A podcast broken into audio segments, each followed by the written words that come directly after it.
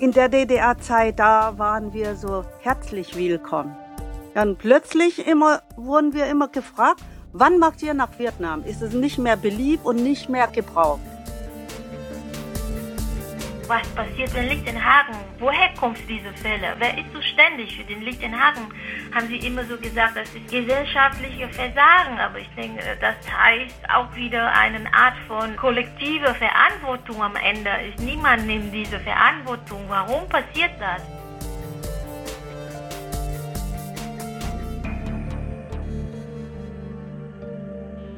Staatsbürgerkunde Ein Podcast über das Leben in der DDR. Von Martin Fischer. Folge 91 Vertragsgemäß.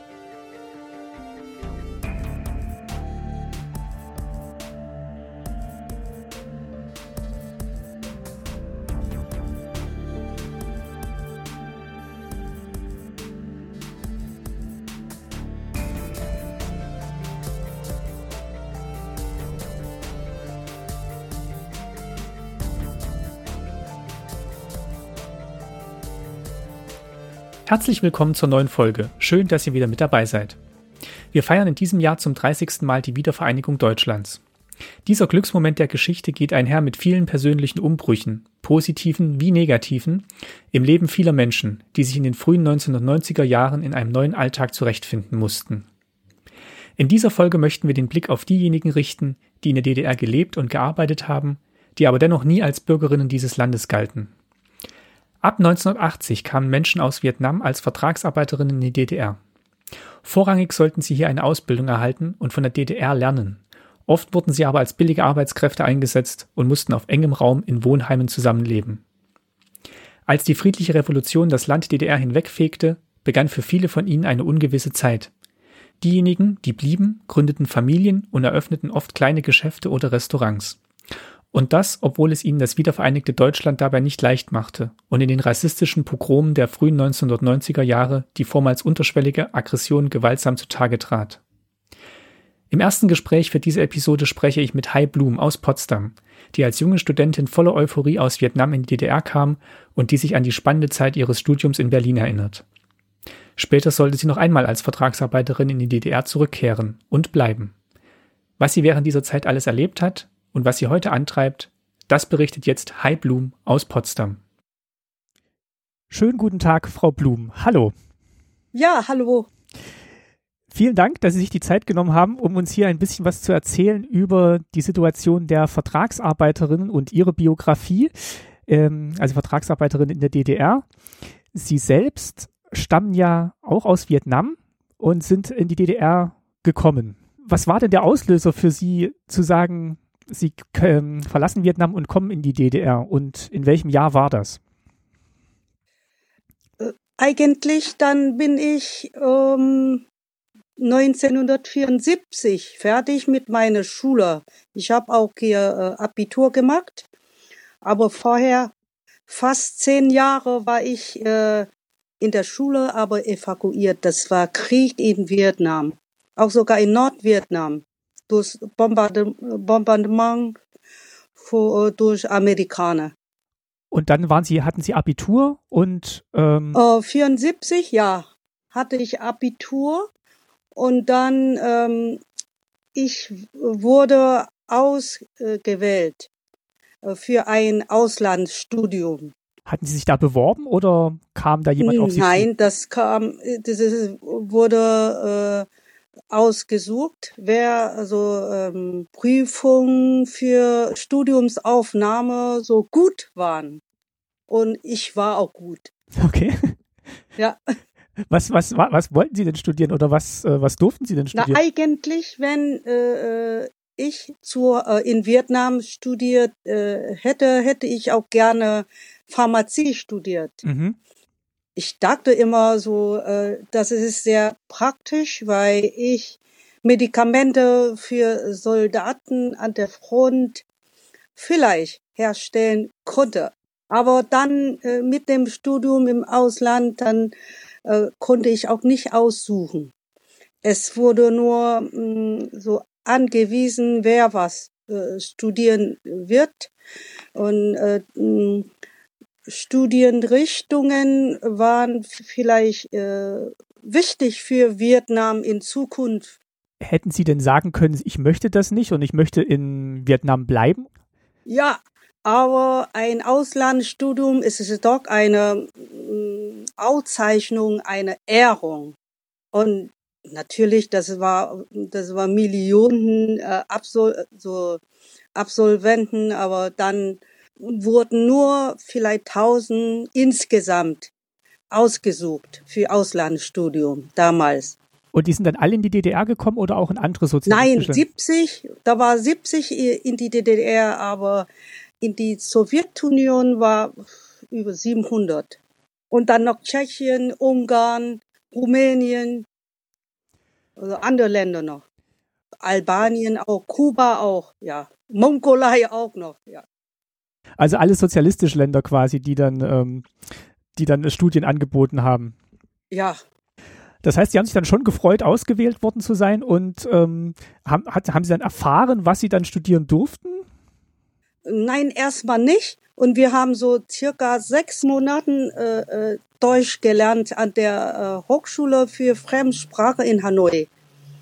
Und da wussten wir erst, äh, wo wir fast fertig mit äh, äh, Sprachlernen, dann äh, Sprachlehrgang war, dann äh, haben wir erst erf erfahren, was wir studieren werden. Ja. Stammen Sie aus Hanoi oder mussten Sie dann extra für diesen Sprachlernkurs dahin ziehen? Ne, ich stamme auch Hanoi, ja. Aber sowieso, wir waren alle in, äh, im äh, Studentenwohnheim in Hanoi. Alle wurde dort im Wohnheim gebracht dass wir, dass wir Tag und Nacht lernen konnten. Okay. ähm, okay, und dann haben Sie diesen äh, Sprachkurs gemacht. Fanden Sie Deutsch eine einfache Sprache zu lernen? Nein, einfach war nicht.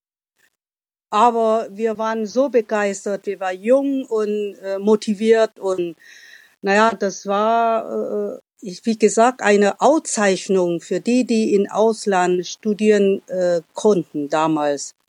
Und sie kannten auch die anderen nicht, die mit ihnen dann nach Deutschland gekommen werden. Also es waren dann alles neue Gesichter für sie. Ja, das ist kommen äh, äh, von äh, allen Teilen äh, des Landes, aber vor allem aus Nordvietnam. Damals war noch äh, Vietnam war noch hier getrennt, äh, Nordvietnam und Südvietnam. Und warum kam dann aus warum kamen dann aus dem Norden so viele? Das war nur Krieg, äh, 74. 75 kommen erst hier ähm, äh, Frieden oder, oder Einheit Vietnams. Das heißt, Sie hatten dann sechs Monate diesen Sprachkurs und äh, haben dann am Ende des Sprachkurses erfahren, ähm, ja, welches, welches Fach Sie denn jetzt angehen dürfen. Ja. Und was war das bei Ihnen? Ähm, Wirtschaftsinformatik. Okay, und das durften Sie dann studieren in der, in der DDR. Ja.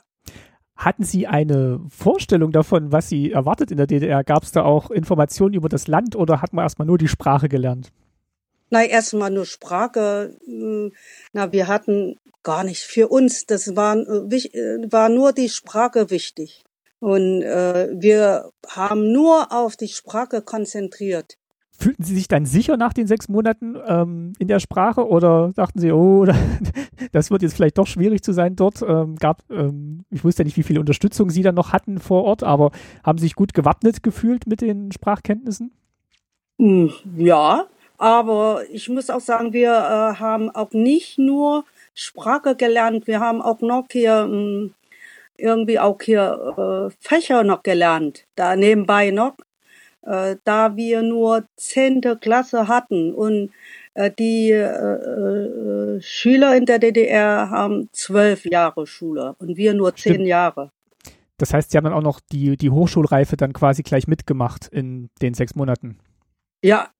Und dann, wir haben noch ein Jahr in, äh, in Leipzig auch noch gelernt. Sprache und auch hier so wie Studienkolleg hier jetzt. Ah, okay, bevor es dann richtig losging mit dem Studium. Ja, Sie waren dann also fertig in Hanoi und ähm, wie, wie, alt waren Sie dann so? Anfang 20 vielleicht? Ende, Ende 18, 19, 20, so in dem Dreh? Na, 18. 18, also wirklich, ja. Ja, stimmt, nach der zehnten Klasse und dann direkt die sechs Monate. Okay. Das heißt, Sie sind dann mit fast. Sechs Monaten, aber fast wie ein Jahr, ja. Wir haben dazwischen auch noch hier ähm, Mausoleum von Ho Chi Minh auch noch mit hier äh, äh gebaut, gearbeitet, nicht gebaut. Sondern Ach, Sie hatten hier, noch Arbeitseinsatz? Ja, wir hatten auch drei Monate, glaube ich, Arbeitseinsatz gehabt, ja. Ah, okay, das war nicht so, dass man gesagt hat, so jetzt äh, Studienvorbereitung, dann geht es direkt ins Flugzeug, sondern das war dann wirklich noch mit, Nein, mit Arbeit und. Wir haben, uh, äh, Sprachkurs war schon fertig und äh, äh, wir mussten auf äh, Flugzeug oder aus äh, Züge warten. Und das war äh, wieder drei Monate lang. Hat nicht geklappt. Wir waren äh, dreimal ähm, auf dem Flughafen gewesen und dann äh, hat nicht geklappt. Wieder zurück. Weil es kein Flugzeug gab oder Flugab. Hm. Ja, und dann, äh, ich glaube, vierte Mal, ja.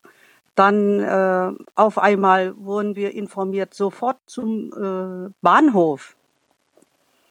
Äh, Hauptbahnhof in Hanoi. Da waren wir alle dort und wir haben auch gedacht, vielleicht klappt das auch nicht.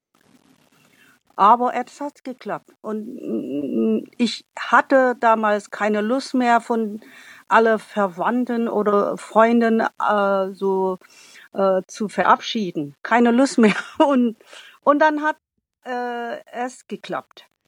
Das heißt, Sie hatten gar nicht so, also A, keine Lust und vielleicht auch gar nicht so viel Gelegenheit, noch großartig Abschied zu feiern, sondern ging es direkt in den Zug. Ja, wir haben auch gedacht, vielleicht das klappt auch wieder wie, wie äh, vorher auch nicht mehr und deswegen äh, brauchen wir nicht zu hoffen, dass es klappt. Das war Oktober gewesen. Und wir sind mit Zug hier in die DDR gekommen. Wie lange fährt man denn da? Oh, das war, ich glaube, 14 äh, Tage lang. Ja, über China und äh, über Sowjetunion damals und dann Polen, aber in, äh, in der Sowjetunion damals, genau in Moskau, hatten wir noch zwei oder drei Tage Zwischenaufenthalt. Wir mussten auch auf den Zug hier nach, äh, in die DDR so äh, warten. Und konnten sich doch ein bisschen Moskau angucken oder war da gar nicht so Gelegenheit? Ja, doch, doch, doch. Ah, okay. Hm? Das war Oktober, sehr kalt und wir hatten nur einfach Sandale, dünne Hose und äh, Bluse und äh, Strichjacke gehabt. Und alle Menschen haben so, so Mäntel an und äh, Winterschuhe oder Stiefel und wir haben so einfach gehabt. Aber wir waren jung und ähm, Mm, so begeistert und wir haben die Kälte gar nicht gemerkt. Hatten Sie denn noch was Warmes zum Anziehen dabei oder haben Sie das dann erst? Naja, Strichjacke. Und das dann war alles. Wir, ja, äh, Strichjacke, Sandale und ein Koffer, alles haben wir äh, vom Ministerium bekommen. Also eine kleine Reiseausstattung. Ja. Und äh, haben dann noch Moskau angeguckt in, den, in der Strickjacke und den Sandalen.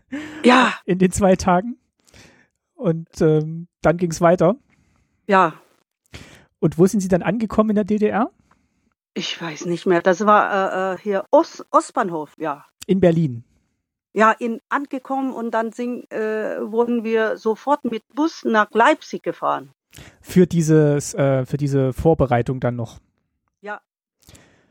Okay, und dann äh, hatten Sie gar nicht so viel Gelegenheit in Berlin, sich erstmal umzugucken, weil es dann Nein, weiterging? Nein, überhaupt nicht. Wir kamen so irgendwie am Abend oder Spätabend oder die Nacht schon an.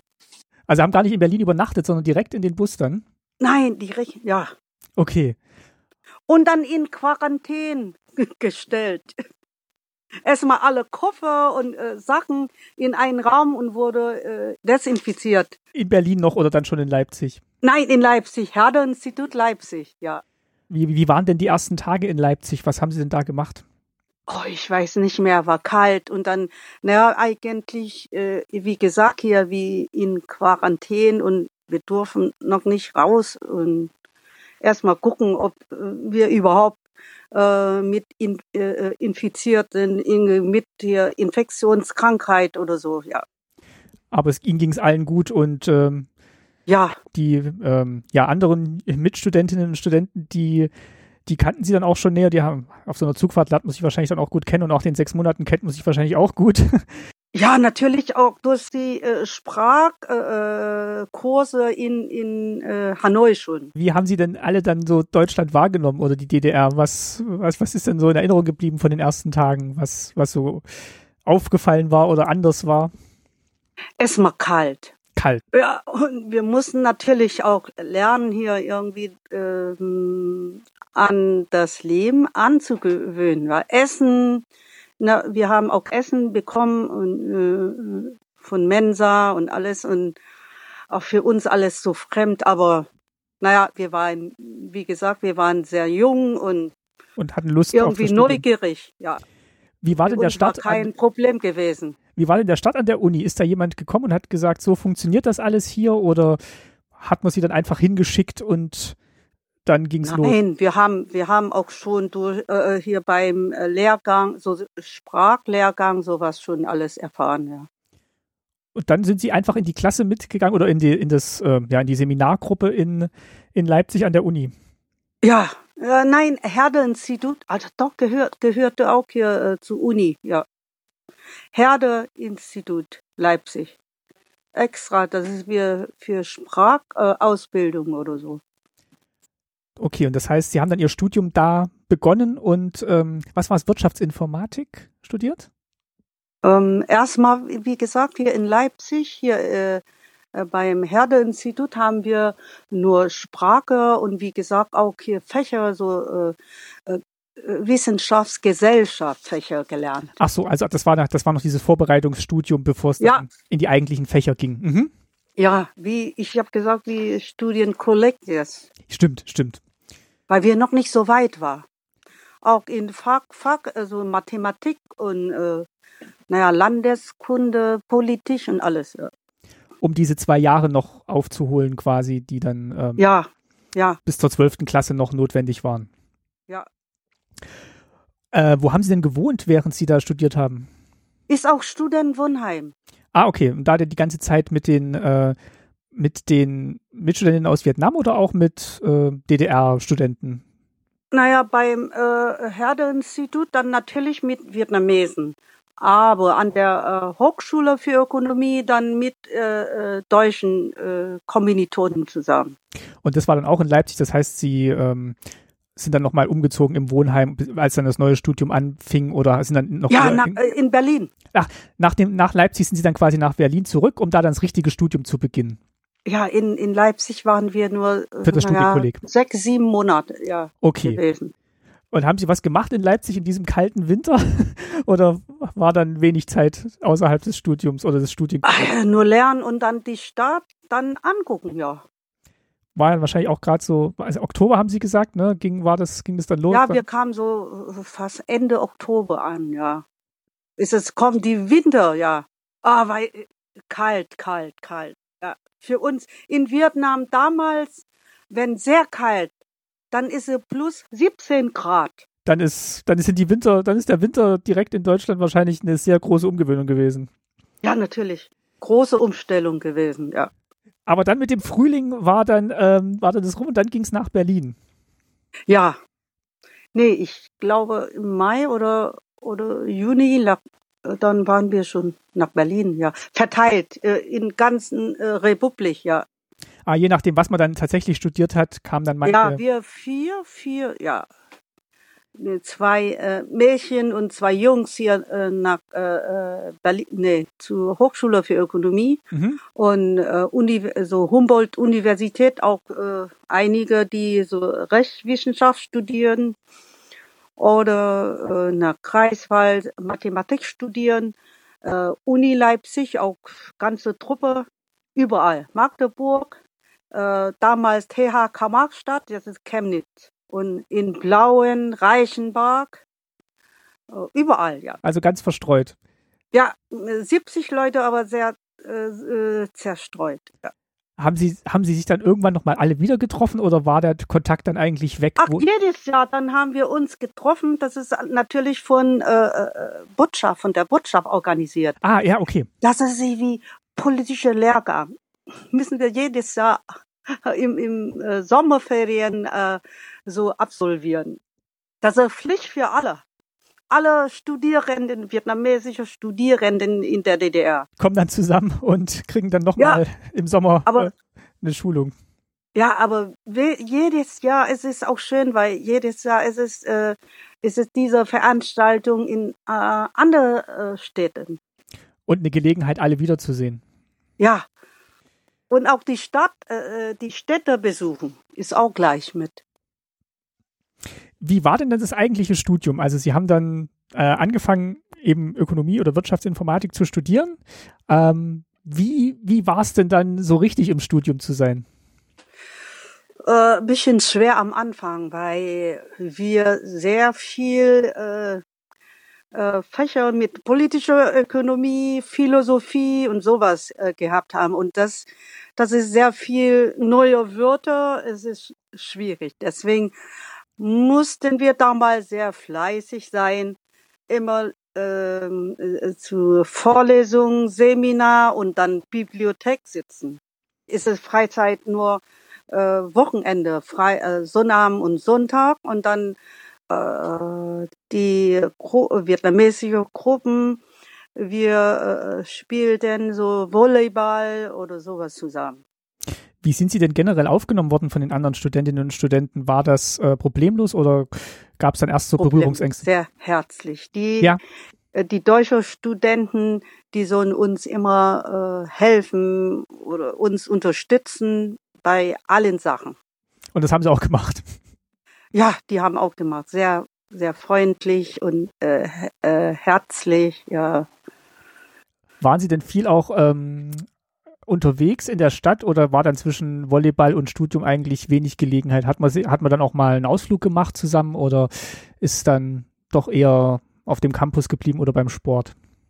Ach, dann, ich glaube von äh, hier, äh, dass es gab so eine Abteilung an der Hochschule, heißt internationale Beziehungen. Mhm.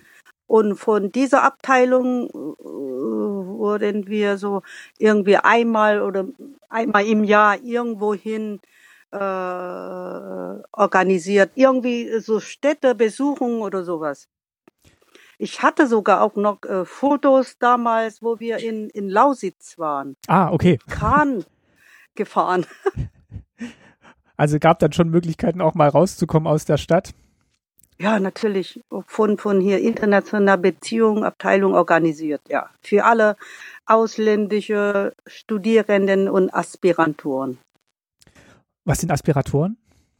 As, äh, Aspiranturen, das ist die, die die Doktor machen. Oder? Ah, ja, okay. Mhm.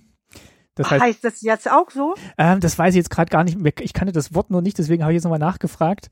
Ähm, Aspirant oder äh, ja, ja, zu ja, aber vom vom Wortstamm her dass jemand halt quasi auf was hinarbeitet, ja, auf das Die, die Doktor machen. Ja. Okay, das heißt, die waren dann auch mit dabei. Ja. Ähm, hatten Sie denn, also wie lange wie lang haben Sie dann, dann studiert in Berlin? Wie lange ging das? Vier Jahre. Hatten Sie in der Zeit mal Kontakt nach Hause oder sind mal nach Natürlich nur, aber über, über Briefe. Wie lange ging denn dann ein Brief und hin und her? Ein Brief hin und her, ein einmal Brief, da dauerte mh, mm, bis zu einem Monat oder ein bisschen mehr. Oder wenn sehr schnell, dann zwei Wochen. Aber nicht so, dass man jetzt ähm, in, in ständigem Austausch war, sondern es waren dann immer größere Zeitabstände, die man berichten konnte. Ja, und äh, Telefon gab es in Vietnam noch nicht. Wir konnten auch nicht anrufen.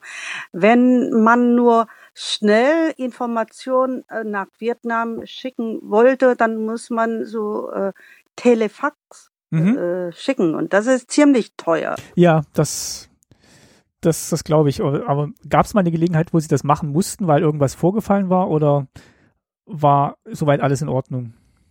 Nur alles in Ordnung. Das ist bestens. Naja, wir, äh, wir waren, wie gesagt, so äh, schon ähm, wie äh, geehrt, dass wir im Ausland studieren konnten. Und wir haben erstmal genug zum Essen und äh, alles bestens. Im Verhältnis zu äh, äh meiner äh, Freundin äh, oder Freunde in Vietnam, die in Vietnam studierten damals. Die haben nicht mal genug zum Essen gehabt. Das heißt, Sie haben sich schon ja, wie Sie gesagt haben, geehrt gefühlt und Ihre Familie war wahrscheinlich dann auch ja, vielleicht ein bisschen stolz und froh, dass Sie auch im Ausland studieren konnten zu dem Zeitpunkt? Ja, natürlich, ja. ja. Das ist eine, wie gesagt, hier Auszeichnung und eine Ehre für die Familien, dass es eine in Ausland äh, studieren äh, durfte, ja. Und als Sie dann diese vier Jahre Studium abgeschlossen hatten, also erfolgreich gehe ich mal davon aus, ähm, wie, wie ging es denn dann weiter? Also was, was war denn dann die Aussicht oder was war vielleicht auch schon während des Studiums die Aussicht, was nach den vier Jahren passieren wird? Na, zurück nach Vietnam, ja. Also es war wirklich nur für das Studium? nach Vietnam gekehrt, ja. Und ich wollte doch in Vietnam arbeiten. Damals waren wir sehr ehrgeizig und für mich ist es wichtig, in irgendwie beim Aufbau des Landes so irgendwie äh, mitzumachen hatten Sie ja schon gesagt am Anfang, weil Sie eigentlich Pharmazie studieren wollten, um halt damals halt noch im, im, im, im Krieg, Krieg, halt ja. zu unterstützen und jetzt dann, ich weiß nicht, war der Krieg dann zu Ende zu dem Zeitpunkt? Ja, wo Sie äh, 75. Ja, ja, und dann wollten Sie quasi beim Aufbau des, des Landes mithelfen, wenn Sie zurückkommen.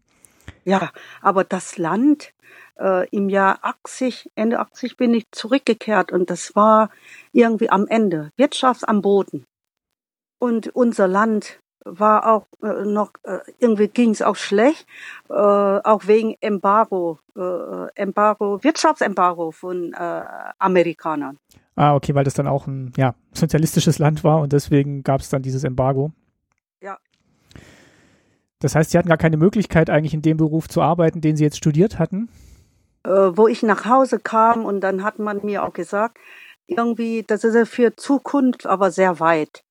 Weite Zukunft äh, für Wirtschaftsinformatik, dann äh, gab es noch äh, nicht in Vietnam. Es ist so einfach. Gibt's, da gab es noch keine so äh, äh, Rechenzentrum oder sowas.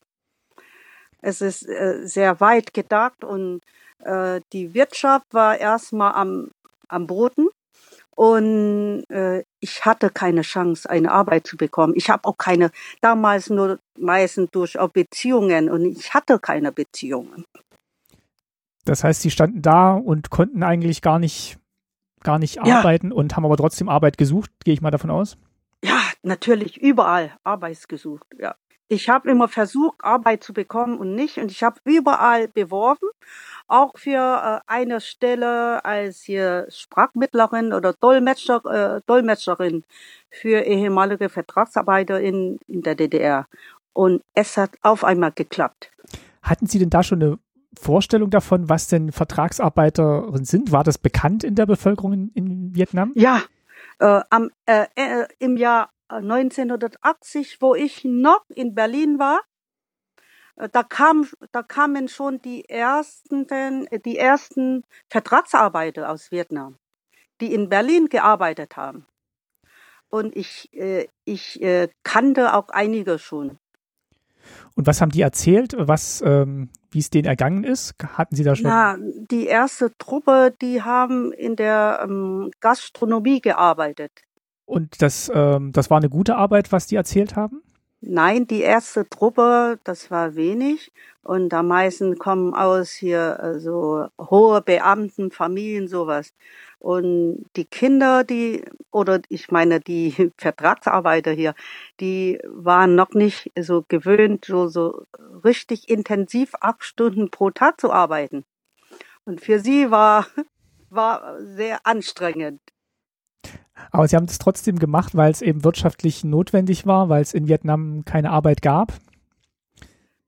Mm, ja, nicht überall, ja.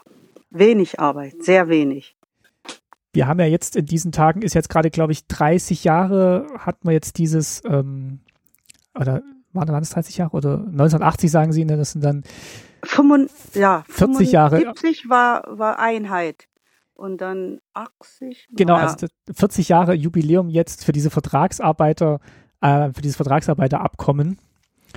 Ähm, ja, genau, ja. Waren jetzt, glaube ich, im April waren ja, 40 das, Jahre, ja, ja, genau. Das heißt, das ging dann gerade so los, wo sie zurück waren und ähm, sie haben dann übersetzt für diejenigen, also sie waren ja dann noch in Vietnam, das heißt, was haben sie dann als Übersetzungstätigkeit vor Ort in Vietnam dann äh, gemacht für die Vertragsarbeit? Nee, in Vietnam überhaupt nicht, nur Arbeit suchen. Okay. Ich war arbeitslos. Und haben dann haben dann überlegt, was, was sie machen können und war dann die ähm, Option schon da, wieder zurückzukommen in die DDR oder wie, wie kam es dazu? Nein, gar nicht. War unbestimmt, unsicher, alles. Ich habe überall beworben, auch bei äh, Ministerium für äh, Landwirtschaft, überall. Und kam immer Absagen. Für, ja, für Indust also äh, Ministerium für Industrie, überall, wo, wo, das, wo ich hier meine Bewerbung schicken konnte, habe ich das gemacht. Und dann war immer die Aussage, das wird gerade nicht gebraucht, vielleicht in ein paar Jahren und ist jetzt gerade. Gar nicht, nur Ablehnung, ja. Wie sind Sie denn dann weiter vorgegangen? Also was war denn dann der nächste Schritt oder das nächste, ja, der nächste Erfolg dann auf dieser Arbeitssuche? Na nur warten, warten, warten und äh, mit der Hoffnung, dass es irgend, äh, irgendwann mal äh, geklappt wird. Und dann tatsächlich, ich äh, ähm, wurde aufgesucht am ähm, Sonnabend, am einen Sonnabend mhm. von Ministerium für Arbeit. Äh, und die haben mich direkt gefragt, ob ich Montag in die DDR fliegen möchte mh, mm, als hier Sprachmittlerin für 50 Leute, äh, die in äh, DDR arbeiten werden. Und ich habe sofort zugesagt. Von Sonnabend zu Montag. Und Montag ist schon Abflug. Welches Jahr war das dann? Also wie, wie lang war denn dann ähm, Ihre Arbeitssuche? 82. Sommer 82, ja. Und dann haben Sie die Gelegenheit ergriffen und ähm, haben Sie sich, haben Sie jetzt gefreut auf die Arbeit oder haben Sie sich auch gefreut, zurückzukommen in die DDR oder dachten Na, Sie? beides. Ja. Arbeit okay. und dann noch in die DDR, ja. Und dann sind Sie Montag äh, diesmal in den Flieger gestiegen, nicht, ins, nicht in den Zug? Äh, nee, Flug, in Flugzeug. und sind wieder nach Berlin geflogen? Ja, und dann von Berlin wurd, wurden wir auch mit äh, Bus abgeholt, von Betrieb abgeholt. Was war das für ein Betrieb, wo Sie dann zuständig waren? Kühlschränkewerk DKK Scharfenstein in Erzgebirge. Ach, noch nicht mal, also gar nicht in Berlin, sondern dann noch weiter, weiter weg im Erzgebirge. Ja, mit, äh, ich glaube, vier oder fünf Stunden mit Bus noch. Und hatten Sie dann schon eine Wohnung und alles dort im Erzgebirge oder war das dann noch gar nicht geklärt? Ja, nee, wo wir kamen, äh, meinen Sie hier im Erzgebirge? Ja. Dann Betrieb hat schon vorbereitet. Wir waren in ein Schulungsheim untergebracht. Also die 50 Vertragsarbeiterinnen und äh, Sie. Ja. Und dann haben wir auch erstmal drei, drei, drei Monate Deutsch gelernt. Haben Sie den Deutschunterricht? Ich, wir nicht, sondern äh, die äh, Vertragsarbeiter. Aber Sie waren nicht die Lehrerin, die, äh, sondern. Nein, ich muss äh, um alles äh, kümmern, so übersetzen und dann um äh, äh, Mittagessen, um alle Sachen hier, Organisation hier kümmern. Weil im Gegensatz zu Ihnen die Vertragsarbeiterinnen in, ähm, in Vietnam keine Sprachschulung bekommen hatten, bevor sie gekommen sind oder nicht so eine ausführliche. Nein, die hatten gar keine äh, Sprachkurs gehabt. Erst in, in, in der DDR. Dann Betrieb hat so ermöglicht, hier drei Monate äh, Deutsch zu lernen. Wie war denn die Situation die Sie vorgefunden haben für die Vertragsarbeiterin? Also Sie haben gesagt, Sie haben in diesem Schulungsheim gewohnt und ähm, war das, war das eine gute Situation vom Leben und Arbeiten her für die Vertragsarbeiterin? War sehr gut. Ja? Sehr, sehr gut, ja. Es äh, wurde äh, alles organisiert. So äh, ähm, Bekleidung einkaufen. Die kriegen auch Geld von Betrieb. Und Essen wurde dreimal am Tag im Speisesaal äh, organisiert und ähm, Unterricht für Vormittag und Nachmittag. Vormittag so äh, drei bis vier Stunden und Nachmittag nochmal. Mal, oder ich habe jetzt auch gelesen, dass es teilweise auch so ein bisschen Berührungsängste gab zwischen den deutschen Mitarbeiterinnen und den Vertragsarbeiterinnen, manchmal auch so Konflikte. Haben Sie da mal was mitbekommen in der Zeit? Nein, bei uns nicht. Wo ist, äh, weiß ich nicht, aber äh, bei uns im Betrieb überhaupt nicht. Wir waren so sehr herzlich willkommen und nach äh, drei Monaten äh, Deutschunterricht, dann sind wir äh, alle, ich meine, wir, die anderen wurde so ein in alle Abteilungen in Betrieb hier eingesetzt. Und, und Sie waren aber so übergreifend als Dolmetscherin dann angestellt? Ja, Ja, ist auch äh, alles in, in der, äh, alles hier äh, Dolmetscherin und auch äh, so Betreuerin auch noch. Hatten denn die Vertragsarbeiterinnen dann so die, die Hoffnung, dass sie in Deutschland bleiben würden? Oder war dann immer nur der Plan auch, okay, wir arbeiten jetzt hier eine Zeit lang und dann geht es irgendwann zurück nach Vietnam? Ja, das war fest gleich am Anfang schon, in Vietnam schon. Äh, am Anfang, da war äh, Arbeitsverträge oder im Abkommen äh, steht, das ist nur vier Jahre Arbeitseinsatz. Und dann alle mussten wieder zurück nach Vietnam und dann kommen wieder neue Truppe. Und es wurde auch immer so. Ja, vier Jahre und dann gewechselt, kommen wieder neue. Aber natürlich in meinem Betrieb, äh, da waren wir auf hohe Zeit bis äh, 350 Vietnamesen in Kühlschränkewerk. Oh, weil dann immer mehr gekommen sind? Ja, und das ist jetzt verschiedene Truppen. Äh, die ersten kamen, die erste Gruppe, so 20 Leute, kamen äh, 81 schon. Und dann in zwei, äh, 82, ich meine 1982, kamen äh, äh, drei Gruppen. Und wir waren dritte Gruppe im Jahr 83, äh, 82. Und dann immer 83 kamen auch so drei äh, Gruppen, ja. Das heißt, es sind immer mehr Gruppen gekommen und ähm, dann für vier Jahre geblieben und deswegen ist die Gesamtzahl immer größer geworden. Ja. Und Sie sind aber die ganze Zeit dort geblieben oder war für Sie dann auch die Aussicht, dass Sie nach vier Jahren zurück müssen oder? Mm, eigentlich war, äh, hatte ich auch am Anfang auch nur äh, Arbeitsvertrag nur für vier Jahre. Aber mm, es äh, es hat auch immer an äh, Sprachmittlerinnen oder Sprachmittler gefällt. Deswegen konnten wir immer äh, länger bleiben. Und haben Sie sich dann irgendwann mal überlegt, ähm, vielleicht bleibe ich einfach tatsächlich hier in der DDR? War das irgend, zu irgendeinem Zeitpunkt äh, Ihre Überlegung? Nein, nach äh, sieben oder äh, sechs Jahren habe ich immer gedacht, ich, äh, ich werde nach, zurück nach Vietnam und irgendwie in meinen Beruf arbeiten. Den Sie und ursprünglich dann, studiert haben. Ja, und äh, dann auf einmal, ich meine, ich wusste auch gar nicht, dass jetzt die Wende kam, aber kurz vor der Wende, das, das heißt 88, äh, wollte ich zurück nach Vietnam, aber Betrieb hat Nein gesagt. Ich musste immer noch bleiben, äh, da ich äh, einzige Dolmetscherin war. Und in Betrieb arbeiteten 100, äh, circa 150 Frauen. Was haben die denn, was war denn die Tätigkeit, die dann die 350 äh, Mitarbeiter oder dann die 100 Frauen dann noch gemacht haben in dem, in dem Werk? War das ganz normal auch mit in der Fertigung oder? In allen Abteilungen äh, verteilt. Von Mechanikerabteilung bis zur so, so Montage, Band und äh, in äh, Betriebsteil für äh, ähm, hier so Motor für Kühlschränke. Das heißt, äh, heißt Lok, heißt Lok, ja. Mhm. War denn die Situation 1989 dann eine andere? Also dann gab es ja die DDR dann irgendwann offiziell nicht mehr und das Abkommen gab es dann auch nicht mehr. Aber ja. gab es dann trotzdem noch weiterhin ähm, Menschen, die aus Vietnam gekommen sind und vielleicht dann auch geblieben sind? In meinem Betrieb äh, war die letzte Truppe 88, fast Ende 88 gekommen, aber 89 dann nicht mehr. Und die musste dann auch 93 zurück oder sind davon dann auch welche geblieben?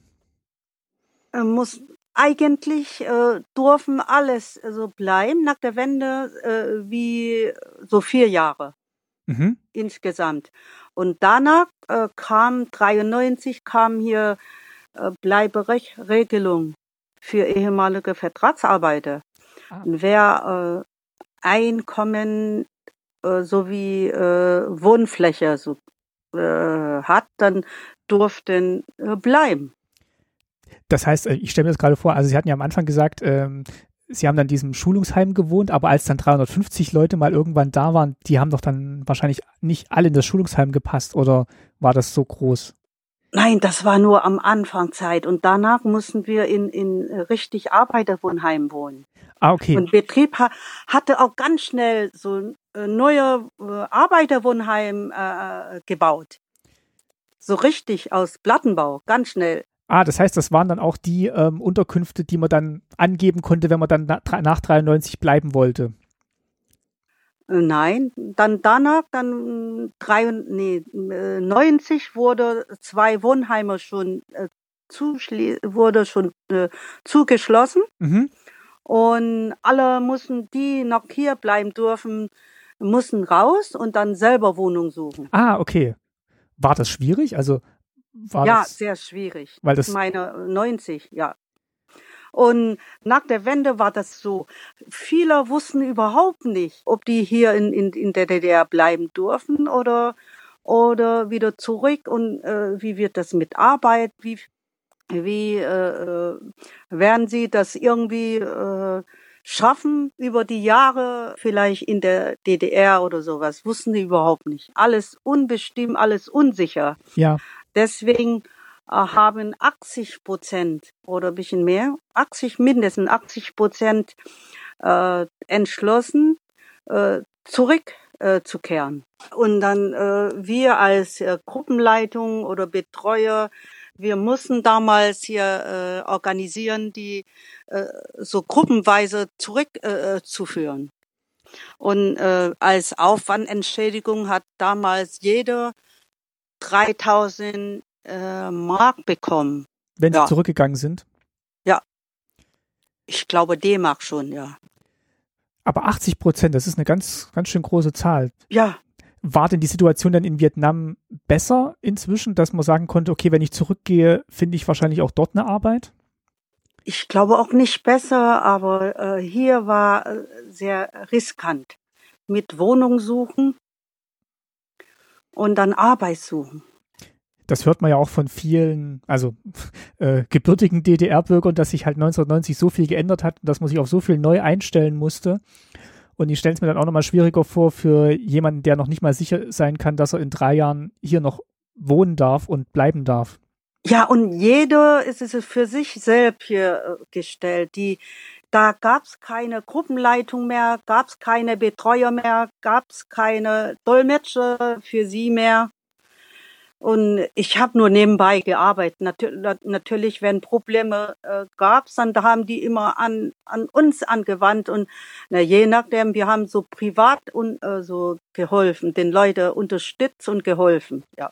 Wie war es denn für Sie persönlich, die Wende? Für Sie hat sich das ja dann auch geändert. Das heißt, Sie mussten dann auch wahrscheinlich vieles neu organisieren in Ihrem Leben. Ja, total. Was, was war denn so die größten Veränderungen? Das Größte ist es Arbeit weg. Weil sie das nicht mehr da angestellt waren bei dem Kühlschrankhersteller? Nein, das ist hier 90 gleich äh, gekündigt, ja. Ah, okay. Weil Betrieb so äh, Personalabbau und als Personal abgebaut wurde, dann wäre zuerst alle aus, ausländische äh, Werttätige oder, oder als hier Vertragsarbeiter aus äh, Kuba, aus Vietnam und die polnische Arbeiter, die wurden erstmal abgebaut. Wie, wie haben denn das die anderen, wie haben das, das die DDR-Mitarbeiter äh, aufgenommen? Waren die, haben die dann gesagt, dass das lassen wir nicht zu oder war dann eigentlich schon die Stimmung so, dass sie gesagt haben, ja, dann lassen wir lieber erstmal die äh, Kollegen aus Vietnam und Kuba gehen? Dann habe ich nicht gehört. Aber unser Leuten war irgendwie da, hm, war irgendwie nervös und dann noch hier, da lagen die Nerven auch blank. Ja. Da ehemalige, äh, ehemalige deutsche Arbeitskollegen äh, immer noch äh, gefragt haben, wann macht ihr nach Vietnam? Wann seid ihr zurück nach Vietnam? Weil die auch Angst hatten um ihre Arbeit und gedacht haben, ja, natürlich. das ist eine Konkurrenz. Die Kühlschränke wurden auch nicht mehr viel bestellt oder gebraucht und die, die Produktion wird auf minimal reduziert und nach und nach dann äh, wurde sogar äh, die Werkstätte so zugemacht oder Abteilungen zugemacht. Und äh, da äh, waren auf einmal äh, war die Stimmung Neid, anders und äh, immer gesagt, ja, äh, wir mussten weg. Aber ja, in der DDR-Zeit, da waren wir so herzlich willkommen. Ja, so, so haben Sie erzählt, ja. Und deswegen jetzt auch dieser, dieser, dieser Umschwung dann so plötzlich. Dann plötzlich immer, wurden wir immer gefragt, wann macht ihr nach Vietnam? Ist es nicht mehr beliebt und nicht mehr gebraucht? Das ist nicht schön zu hören. Ähm, Nein, für die 20 Prozent, Sie haben ja gesagt, 20 Prozent sind ja dann geblieben, also 80 Prozent sind zurück und 20 Prozent sind geblieben. Die haben sich dann wahrscheinlich auch nicht so willkommen dann gefühlt. Nein, überhaupt nicht. Äh, wissen Sie, das ist es ja für viele, die erst Ende 88 gekommen sind, so kurz vor der Wende gekommen sind und dann mit, äh, äh, mit dem Plan, hier vier Jahre in der DDR zu bleiben und zu arbeiten, um ihre Familien äh, in Vietnam zu unterstützen oder zu helfen, ja. Und auf einmal noch nicht mal ein Jahr und kam die Wende. Und dann auch gleich und, so dieser, dieser, dieser Umschwung gegenüber der eigenen Person, wo man dann eigentlich gedacht hat, man ist jetzt unter Kollegen und sobald dann halt sich irgendwas ändert, merkt man auf einmal so eine Ablehnung. Ja, am Anfang waren alle beliebt von äh, deutschen Arbeitskollegen und dann kam die Wende und überhaupt nicht mehr. Die wurden alle weghaben. Wie ging's denn, wie ging's denn dann, dann weiter? Also ähm, wenn man jetzt mal Richtung 92 guckt, waren ja dann auch die Ausschreitungen in Rostock-Lichtenhagen. Das war eine ganz extreme Geschichte, ähm, wo es dann wirklich auch ja um Todesangst ging. Ähm, wie ging es denn den Menschen, die Sie so ähm, im Bekanntenkreis hatten, weiter, die dann geblieben sind? Also wie haben die sich denn dann ähm, umgetan in der, in der in, dann in Deutschland, im wiedervereinigten Deutschland? naja, war auch schwierig und äh, weil die äh, die Sprache auch nicht so mächtig sind. Weil man und, halt im Betrieb das gebraucht hat, was man halt im Betrieb gebraucht hat und sonst wurde für alles gesorgt an vielen Stellen. Ja, nee, gar nicht mehr. Betrieb es ist, existiert die die äh, Abteilungen für aus für äh, hier Vertragsarbeiter gab es nicht mehr. Alles gab nicht mehr. Gab es gar keine Ansprechperson mehr für so Alltagsprobleme. Nein, überhaupt nicht. Das ist nur privat. Ich als Privatperson nur. Das heißt, Sie haben es dann weitergemacht und die und ihre, ja. Ja, die Leute geholfen, wenn die die selbstständig machen, erstmal bei ähm, äh, hier Gewerbeanmeldungen oder äh, äh, Geschäft, Miet, äh, Vermi so Mieten und äh, Verträge um alles, ja was, was, was haben die denn dann für Geschäfte gegründet und äh, für Existenz? Also ist natürlich dann schon auch, auch ein großer Schritt eigentlich. Also zu sagen, ich, ich gründe jetzt ein eigenes Geschäft und suche jetzt gar nicht erst eine Anstellung, sondern ich gründe jetzt selber. Was, was waren denn dann so die, die Geschäfte, die dann so gegründet wurden? Die ersten Geschäfte, das ist hier äh, so Klam Bekleidung verkaufen. Auf dem Markt oder, oder Laden äh, äh, äh mieten oder meistens auf dem Wochenmarkt. Oh, und dann äh, äh, Imbiss, ja, Imbisse, ja. Die versuchen alle zu überleben. Und da haben Sie jetzt mitgeholfen, auch ähm, ja, Anträge ausfüllen, auf Behörden mitgehen, zu erklären, was notwendig ist und zu verstehen überhaupt erstmal, was notwendig ist, um so ein Geschäft zu gründen. Ja.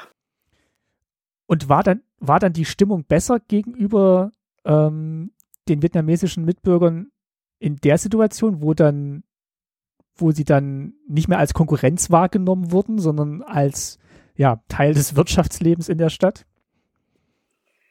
Äh, war irgendwie nicht so gut. Irgendwie, äh, da denken sie immer, wir haben immer, äh, wir wurden irgendwie so ähm, als hier vorteilhaft. Wir, wir, wir kriegen mehr Vorteile als hier DDR-Bürger, aber das das stimmt gar nicht. Also auch so eine Neiddebatte eigentlich. Ja, auch, ja. Wenn wir, wenn einige so vielleicht Geschäft äh, äh hatten und dann vielleicht äh, wirtschaftlich besser äh, ging und da denken sie, wir kriegen immer so Vorteil äh, gegen äh, so den äh, Einheimischen gegenüber. Aber das ist natürlich auch ein ganz, ein ganz schöner Mut erforderlich, um überhaupt so ein Geschäft zu gründen. Also das, das ist ja doch viel Risiko dabei, das ist ja dann. Ja, aber das wird dann nicht gesehen. Wir, wir Existenz müssen alles versuchen. Ja. Zu machen, ja. Was haben Sie denn dann gemacht? Also Sie haben dann quasi im privaten oder ähm, ja, ja, im privaten Bereich dann unterstützt, ihr, die Leute, um halt Geschäfte zu gründen. Äh, war das dann eine offizielle, äh, haben Sie sich dann auch selbstständig gemacht damit oder war das? Nein, was, gar was nicht. haben Sie denn dann gemacht? Ich war arbeitslos. Dann erneut in, in, Und dann Deutschland. diesmal her. 92 habe ich doch Fortbildung äh, gehabt, ja. So äh, pff, Qualifizierung in der äh, Richtung hier Computer und sowas. Ja, Und haben Sie dann, habe ich gehabt. Und dann äh, 89 nochmal äh, Fortbildung gehabt, ja. und haben dann eine Stelle gefunden, äh, später wieder als, als was? Nein, Gar nicht? dort nicht. Na, ich habe so eine, ja, an einer Beratungsstelle äh, äh, Arbeit gehabt für ein Jahr, wo der Besitzer so ähm, Förderung von Arbeitsamt hatte. Mhm. Und wo die Förderung mh, aus war, dann war ich wieder arbeitslos. Aber dann, Sie haben dann eine andere Tätigkeit gefunden tatsächlich. Äh, Im Erzgebirge, dann war ich noch zwei Jahre äh, als ja ABM Kraft in einem mm, Jugendclub in, in Chemnitz gehabt. Ja. Da hatte ich ein Jahr oder zwei Jahre gehabt, ja. Als ABM Kraft. Und dann, nachdem das vorbei war, war dann auch Wieder arbeitslos, ja. schwierige Zeit dann wahrscheinlich für, für Sie und viele andere auch, denke ich mal. Weil dort überall Arbeitslo äh, Arbeitslosen. Äh, in Erzgebirge, ich meine, oder Bezirk Chemnitz, äh, oder damals Karl-Marx-Stadt, Hm? äh, war doch hier äh, so Industriezentrum von der DDR. Und nach der Wende einer nach anderen alles hier tot. Zugemacht. Und das ist nur Arbeitslosen. Und das betraf wahrscheinlich dann, ja, die vietnamesischen Vertragsarbeiter. Einheimischen sowohl- ganz schlimm, ja. geschweigen und Ausländer, ja. Ja, dass dann nochmal ein extra äh, ja. Ja. Ressentiment vielleicht auch da war, zu sagen, wir stellen jetzt vielleicht auch jemanden ein, der Vertragsarbeiter aus Vietnam mal war. Und damals äh, blieb nur einzige Chance, so selbstständig zu machen. Das heißt, Textilien zu verkaufen, Obst und Gemüse äh, verkaufen und dann äh, Gaststätte aufmachen. Das war hauptsächlich drei äh, so Richtungen. Das heißt, das war noch nicht mal so sehr so eine unternehmerische Entscheidung, sondern eigentlich so eine Überlebensstrategie auch zu sagen, ich muss mich jetzt selbstständig machen, weil mich stellt keiner ein. Ja, genau. Ich, ich kenne nur in, in, in äh, mh, Erzgebirge, ja. Ja, Und woanders kann ich das nicht sagen, aber ich denke auch genauso. ja, das ist eine, das ist eine interessante Beobachtung. Ja, DDR-Industrie war total erstmal tot. ja, und wenn Sie nach sagen, und nach. man, man Also- stellt jetzt auch, oder man merkt dann auch, okay, wenn ich jetzt nicht ähm, in der DDR geboren worden bin, dann habe ich es auch schwer, eine Anstellung zu finden. Dann bleibt einem ja nur dann übrig, sich selbstständig zu machen und ja, selbst zu schauen, dass man eine Wirtschaft, eine Wirtschaft ans Aber ich muss, aber ich muss auch sagen, nicht nur äh, wir als Ausländer, sondern auch hier DDR-Bürger, die auch fast, die meisten waren auch arbeitslos. weil ja, gab dann Betriebe, viele Betriebe zugemacht und viele Regionen dann quasi gar keine großen Betriebe mehr hatten. Nein, gar keine. Besonders im Erzgebirge oder Kammerstadt.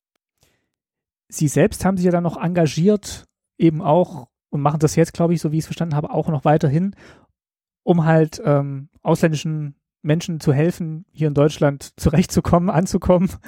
Ähm, vielleicht können Ja. Sie darüber noch ein bisschen was erzählen, was Sie da jetzt gerade machen. Vorwiegend Vietnamesen, muss ich sagen. Vorwiegend Vietnamesen, ja, weil die, die jetzt nach wie vor in der zweiten oder dritten Generation schon hier leben oder auch neu kommen aus Vietnam?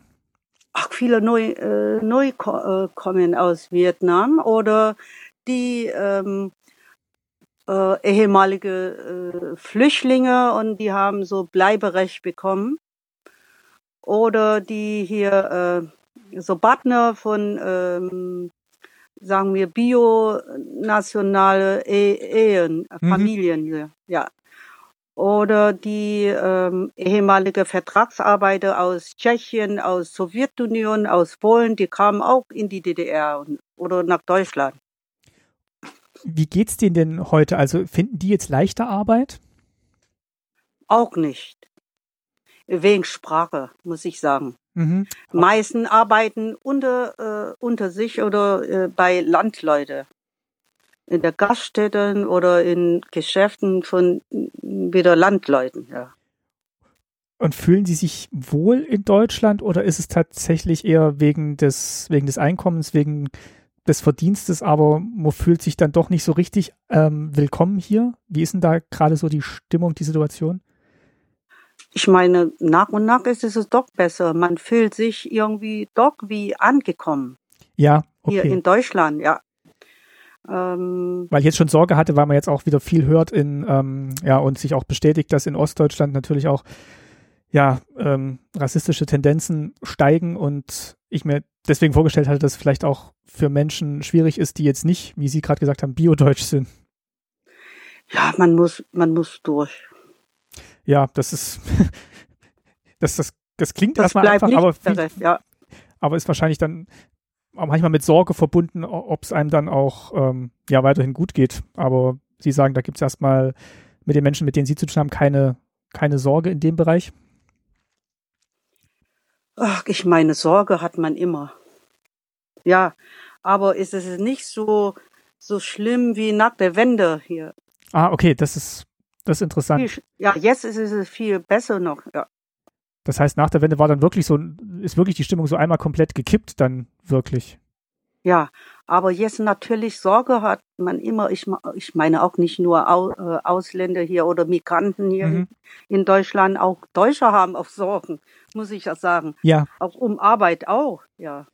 Und Arbeit ist halt oftmals doch ein wichtiger Faktor ne, im, im Leben von jedem. Ja, ist das A und O im Leben, ja. Ja, ich denke mal jetzt gerade auch in der jetzigen Situation, in der wir uns befinden, also ähm, wenn man das jetzt später nachhört, wir sind im äh, Mai 2020 und äh, ja, die Nachwirkungen oder immer noch die Auswirkungen der Corona-Pandemie sind spürbar und sind oh, auch auf dem Arbeitsmarkt ich, spürbar.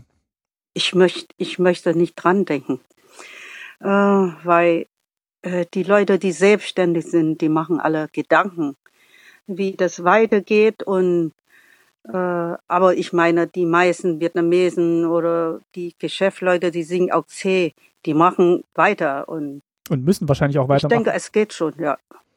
Wie ist denn die Situation in Vietnam, wenn, wenn wir gerade dabei sind in Vietnam gerade? Was kriegen Sie denn so mit? Ähm, wie, wie wirkt sich denn die Corona-Geschichte in Vietnam aus gerade?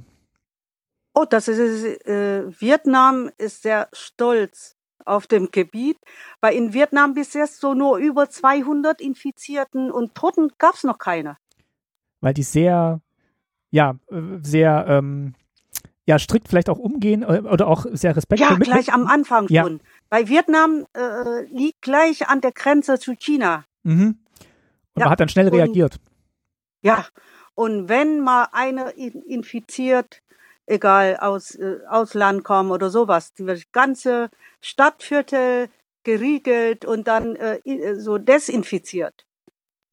Und äh, Ausgangssperre und, und die Leute tragen äh, so Mundschutz gleich am Anfang. Schon. Ja, das hat in Deutschland ganz schön lange gedauert, bis das mal zumindest jetzt im, beim Einkaufen und äh, im öffentlichen Nahverkehr soweit war. Aber das, da hatten wahrscheinlich ähm, ja die, die Kulturen, die das schon, schon länger machen, auch wenn sie erkältet sind, einen Vorteil. Ja, ich denke, das ist es vielleicht nicht 100 Prozent, es gibt so gar nicht absolut, aber relativ ist schon gut. Äh, äh, vielleicht äh, wurde deswegen hier Infektion durch äh, Tröpfchen vielleicht reduziert. Mindestens, denke ich mir. Aber es ist schön zu hören, dass, dass Vietnam da so so gut durchgekommen ist bislang. Ja, aber trotzdem, die Wirtschaft leidet auch.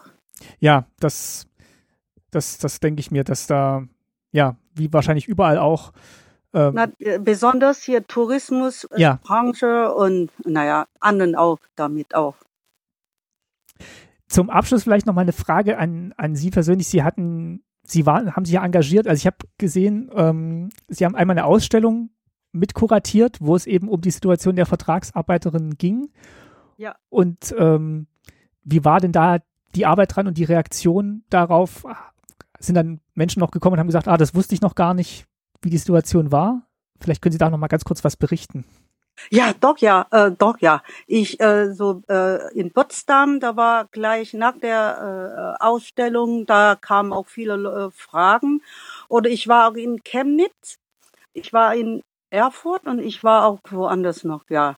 Und äh, kam auch viel äh, Fragen von der, mh, mm, ich meine, äh, Bevölkerung. Äh, die äh, viele Sachen wussten sie äh, nicht über Vertragsarbeiter, wie das ging. Alle denken, manche denken, wir hatten nur Vorteile, wir verdienten mehr als hier äh, deutsche Kollegen oder sowas. Das, das stimmt gar nicht und äh, viele Sachen noch. Die wussten überhaupt nicht, dass wir nur vier Jahre hier und alle wollten natürlich länger in die DDR äh, äh, bleiben, um zu arbeiten, um zu verdienen und dann äh, ihre Familien in Vietnam unterstützen zu können oder so.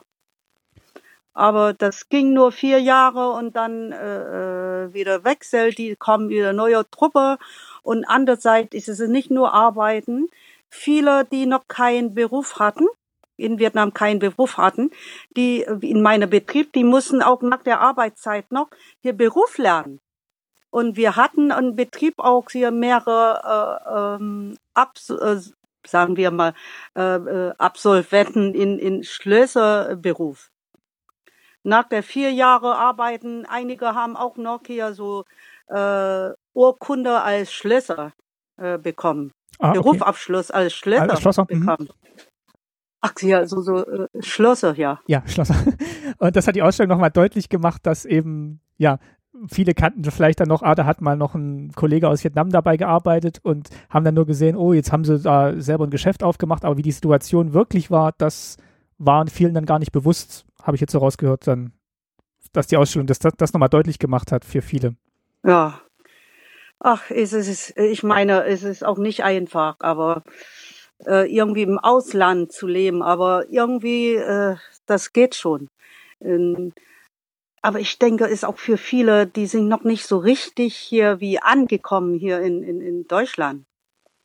Aber die sind trotzdem zufrieden mit dem Leben hier. Das ist schön zu hören. Und ich meine, Menschen wie Sie, die unterstützen ja auch die, die ankommen dabei. Sie haben Sie haben, ähm, oder Sie arbeiten in einem Verein mit, da sind Sie auch im, im Vorstand, der Verein Song Hon. Ähm. Ja, mh, mm, wissen Sie, ich habe immer so gedacht, ich habe so viel Vorteile gehabt. Ne, ich habe Studium hier in der DDR bekommen und ich kenne die Sprache ziemlich gut, besser als die anderen. Und deswegen muss ich auch hier zurückgeben. Ich, äh, soweit ich den Leuten helfen kann, mache ich das auch. Und ich fühle mich so, wie das Leben ist es irgendwie gefühlt. Ist es besser, ja. Besser Gefühl hier, äh, so, äh, oder auch sinnvoll äh, zu leben hier in, in, in Deutschland. Und das ist auch gewürdigt worden, was Sie jetzt gemacht haben. Also Sie haben ähm, das Verdienstkreuz am Bande bekommen für ihre Arbeit. Das kann man jetzt hier vielleicht auch nochmal sagen. Das ist eine ganz tolle Auszeichnung eigentlich für das, was sie dann äh, jahrelang gemacht haben, sei es jetzt mit oder ohne Bezahlung ähm, äh, und ihr Engagement in den ganzen Jahren, dass das so gewürdigt wurde. Ach, das war große Überraschung und ich war so sehr gerührt und war selbst überrascht. Warum ich das bekommen habe, obwohl äh, viele andere Menschen, die äh, auch hier ähm, den Migranten oder anderen Menschen äh, geholfen haben. Und ich ausgerechnet, dass äh, die äh, Ehrung äh, bekommen habe, das ist es auch schon, äh, schon großartig. Ja.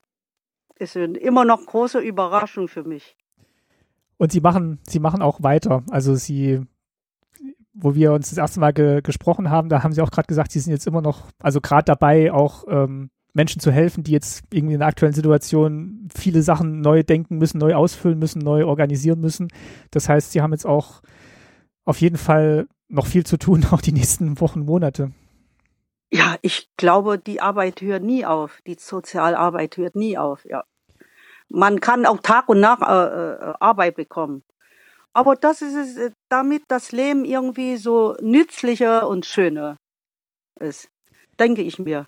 Wenn äh, ohne zu tun ist es ist auch, äh, nein, es ist nicht schön, finde ich. Langweilig. Nee, das ist eine schöne Einstellung.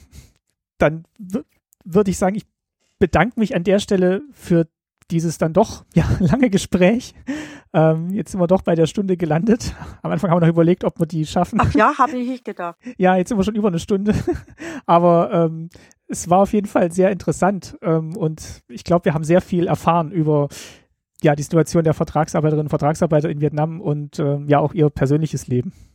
Und wissen Sie äh, noch, wir treffen uns hier noch, hier die ehemalige Vertragsarbeiter hier, Ach, in, ja. äh, hier in Deutschland, alle zwei Jahre einmal hier. Noch Und in Vietnam treffen wir, treffen sie sich immer in Hanoi, in Ho Chi Minh Stadt oder in anderen Bezirken, äh, wenn jemand aus Ausland kommt oder wenn sie sich so irgendwie sich zusammenfinden, treffen sie sich immer in Vietnam und wir in Deutschland alle zwei Jahre.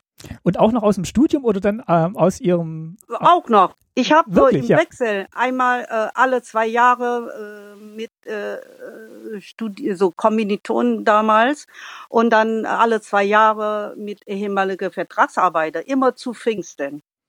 Ach toll. Und das. Äh, dann habe ich auch jedes Jahr immer zu tun, ja. Dieses Jahr leider müssen wir ab sagen. Hm, ja. Eigentlich dieses Jahr äh, dann Treffen von ehemaligen Vertragsarbeiter, die jetzt zerstreut waren. Hier in ähm, ehemalige in, in äh, bei Kühlschränkewerk. Ja. Aus dem Erzgebirge. Äh, ja.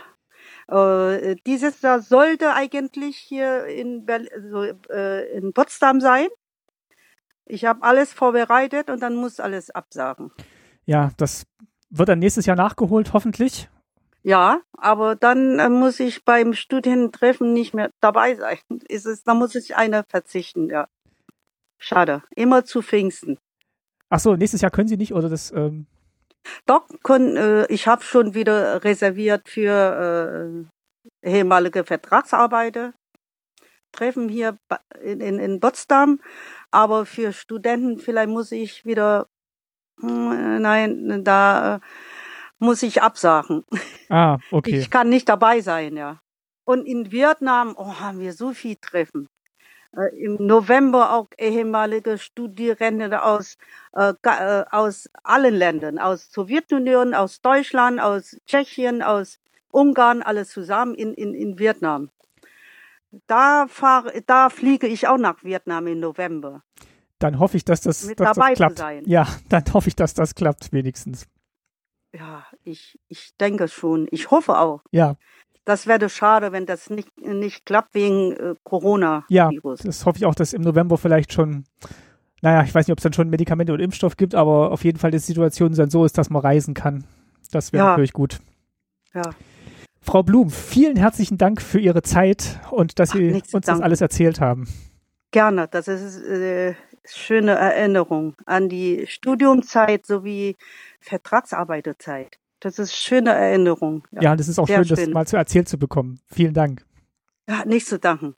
Und bleiben Sie gesund. Sie auch. Dankeschön. Und weiterhin viel Erfolg. Danke. Auf Wiederhören. Danke. Ja, tschüss.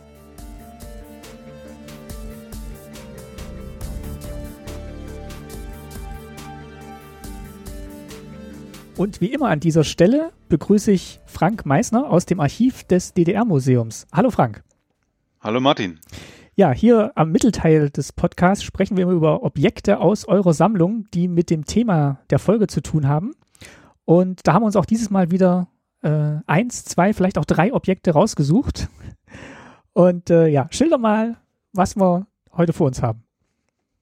Ja, also wir haben jetzt zunächst einmal vor uns zwei Briefe, die aus Vietnam in die DDR geschrieben wurden und adressiert offenbar an eine Person, die wahrscheinlich aus Vietnam stammte und in der DDR gelebt hat zu dieser Zeit. Und äh, vielleicht fangen wir an mit dem etwas älteren, der ist aus dem Jahr 1977.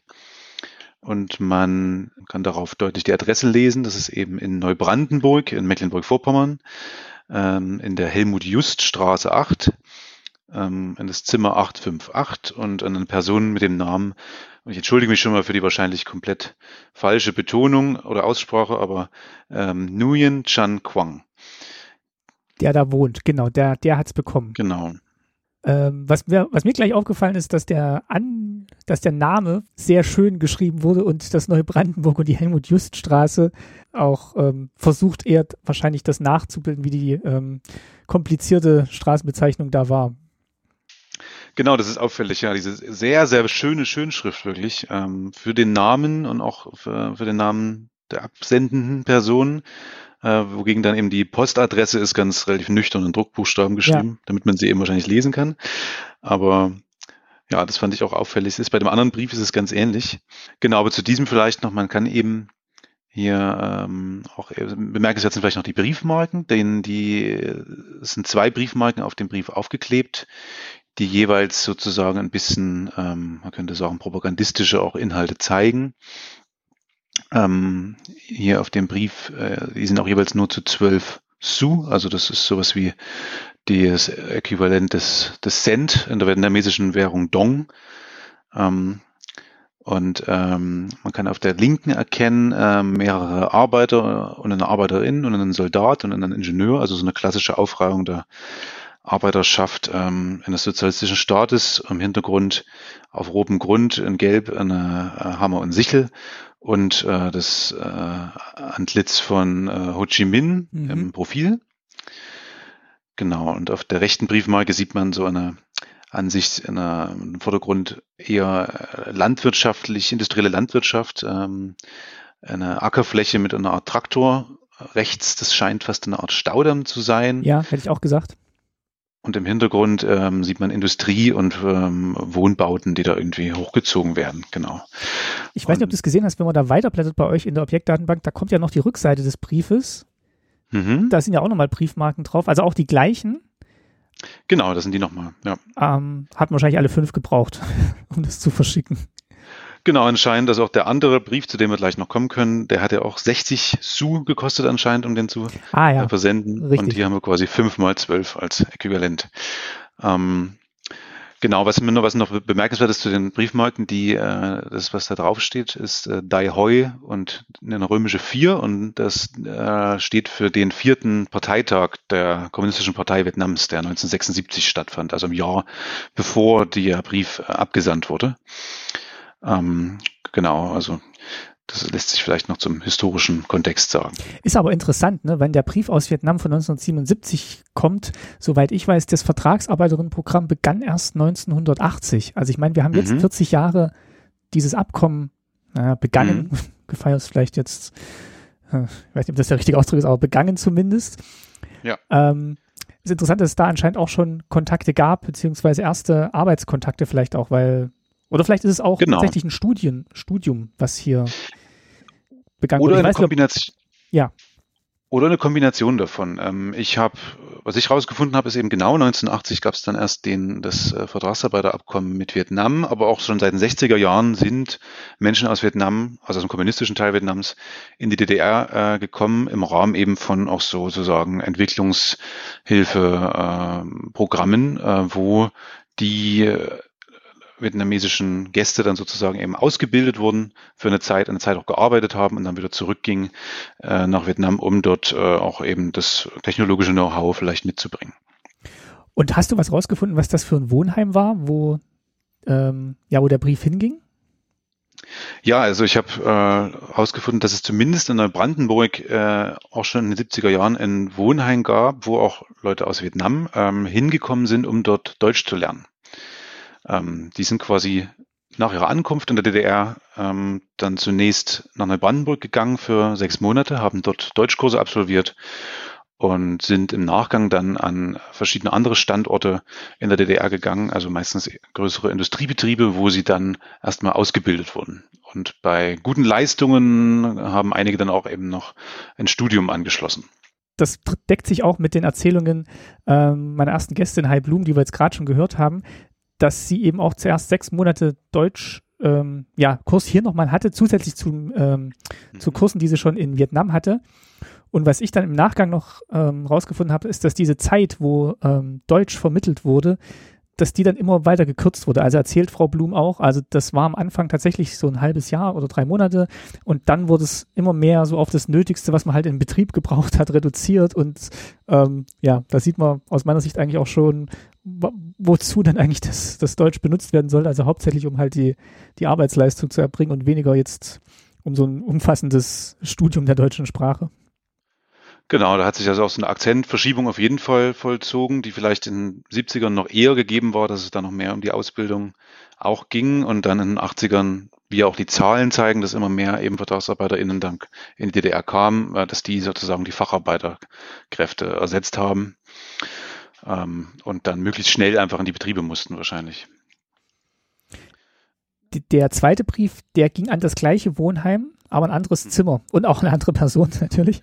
Genau. Ähm, also der erste, der erste ging ans Zimmer 858 und der zweite jetzt ans Zimmer 854, also wahrscheinlich direkt nebenan, äh, zwei Türen weiter, aber ähm, genau, äh, eben zwei Jahre später im Jahr 1979 und eine Person mit dem Namen Nguyen Hun Chi. Genau. Und bei euch in der Beschreibung zum Objekt steht auch, dass es ja eben der Sohn war, der offensichtlich oder vermutlich Student, Vertrags, Gastarbeiter oder Lehrling der DDR war. Also das waren anscheinend die Gründe, aus dem wir genau. in dieses Wohnheim kam oder überhaupt in der DDR ja aus Vietnam tätig war als Student oder als Arbeiter. Genau, also das ist zumindest eine plausible Interpretation. Wir haben eben leider nicht äh, den genauen Hintergrund, genauso wie der Brief selbst. Also es handelt sich, um das nochmal zu betonen, auch hier nur um die Umschläge. Mhm. Der geschriebene Brief selbst, den haben wir leider nicht, wo quasi auch noch in einer, in einer Nachricht vielleicht stehen könnte. Auch diese Umschläge sind selbst äh, anscheinend gefaltet aus äh, Schreibpapier, was eben auch liniert ist schon und dann quasi hinten einmal umgeklappt und geklebt.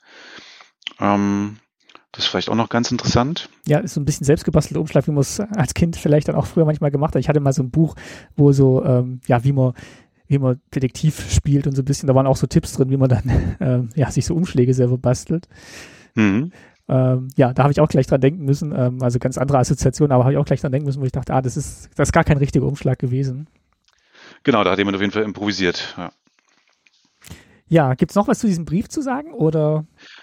Man könnte hier nochmal kurz auf die, nur auf die Briefmarke zu sprechen kommen. Ja, auf die zweite, äh, da sieht man, genau, da sieht man eben auch nochmal Ho Chi Minh mit äh, quasi der Hand zum Gruß erhoben, ähm, in einer eher gelblich-beigen ähm, Jacke und Uni oder Uniform fast.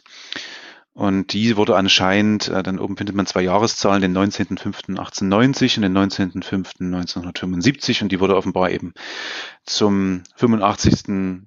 Jubiläum des Geburtstages von Ho Chi Minh, der mhm. eben am 19. Ah, okay. Mai 1890 geboren wurde, herausgegeben. Genau, er starb ja schon ähm, 1968, aber wurde dann anscheinend das äh, Jubiläum nochmal groß begangen, ein paar Jahre später. Und in der Erinnerung wahrscheinlich dann immer auch nochmal, ja, wieder auferleben lassen. Ja, genau. Gut, dann haben wir noch ein äh, drittes Objekt, das. Also erzähl erst mal, was es ist und dann meine Vermutung dazu.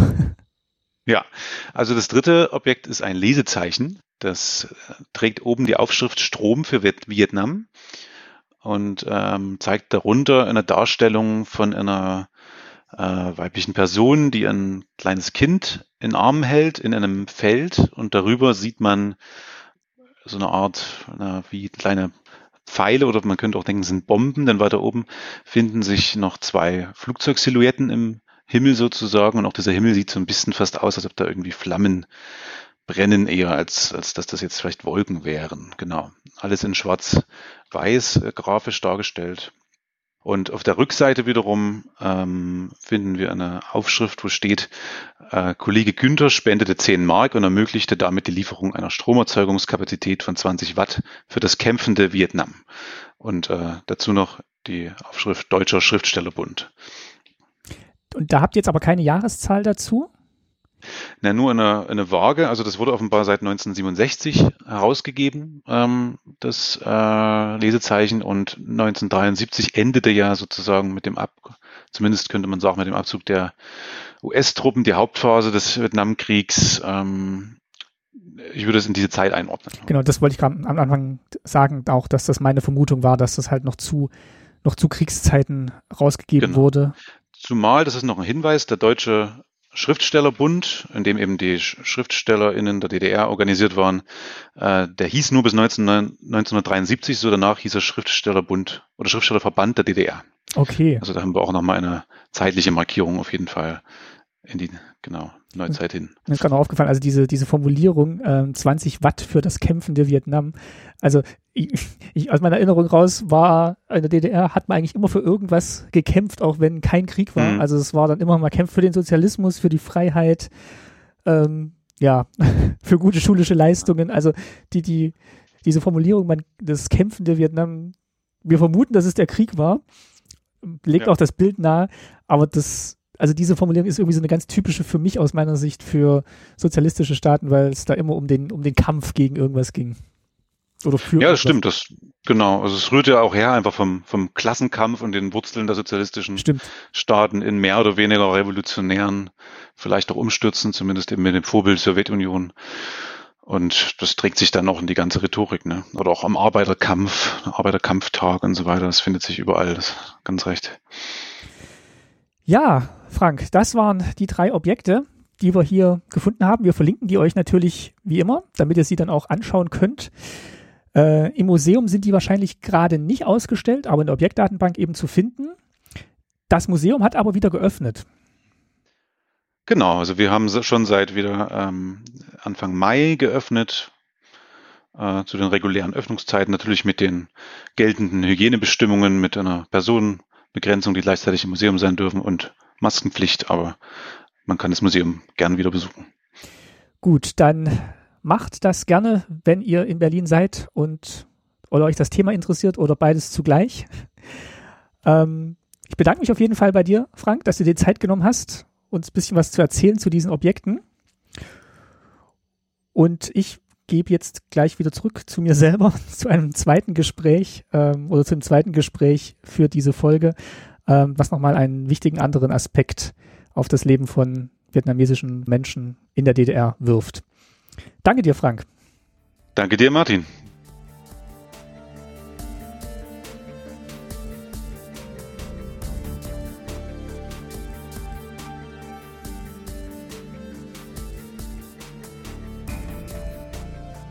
Im Gespräch mit Hai Blum haben wir kurz über die Anschläge auf die Wohnungen von ehemaligen Vertragsarbeiterinnen in Rostock-Lichtenhagen im Sommer 1992 gesprochen.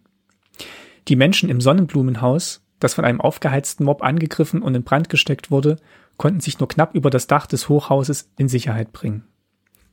Der Name Rostock-Lichtenhagen stand ab da als Synonym für die rassistisch motivierten Gewalttaten im frisch wiedervereinigten Deutschland und für ein Versagen der Politik und Zivilgesellschaft im Umgang mit Menschen aus anderen Ländern.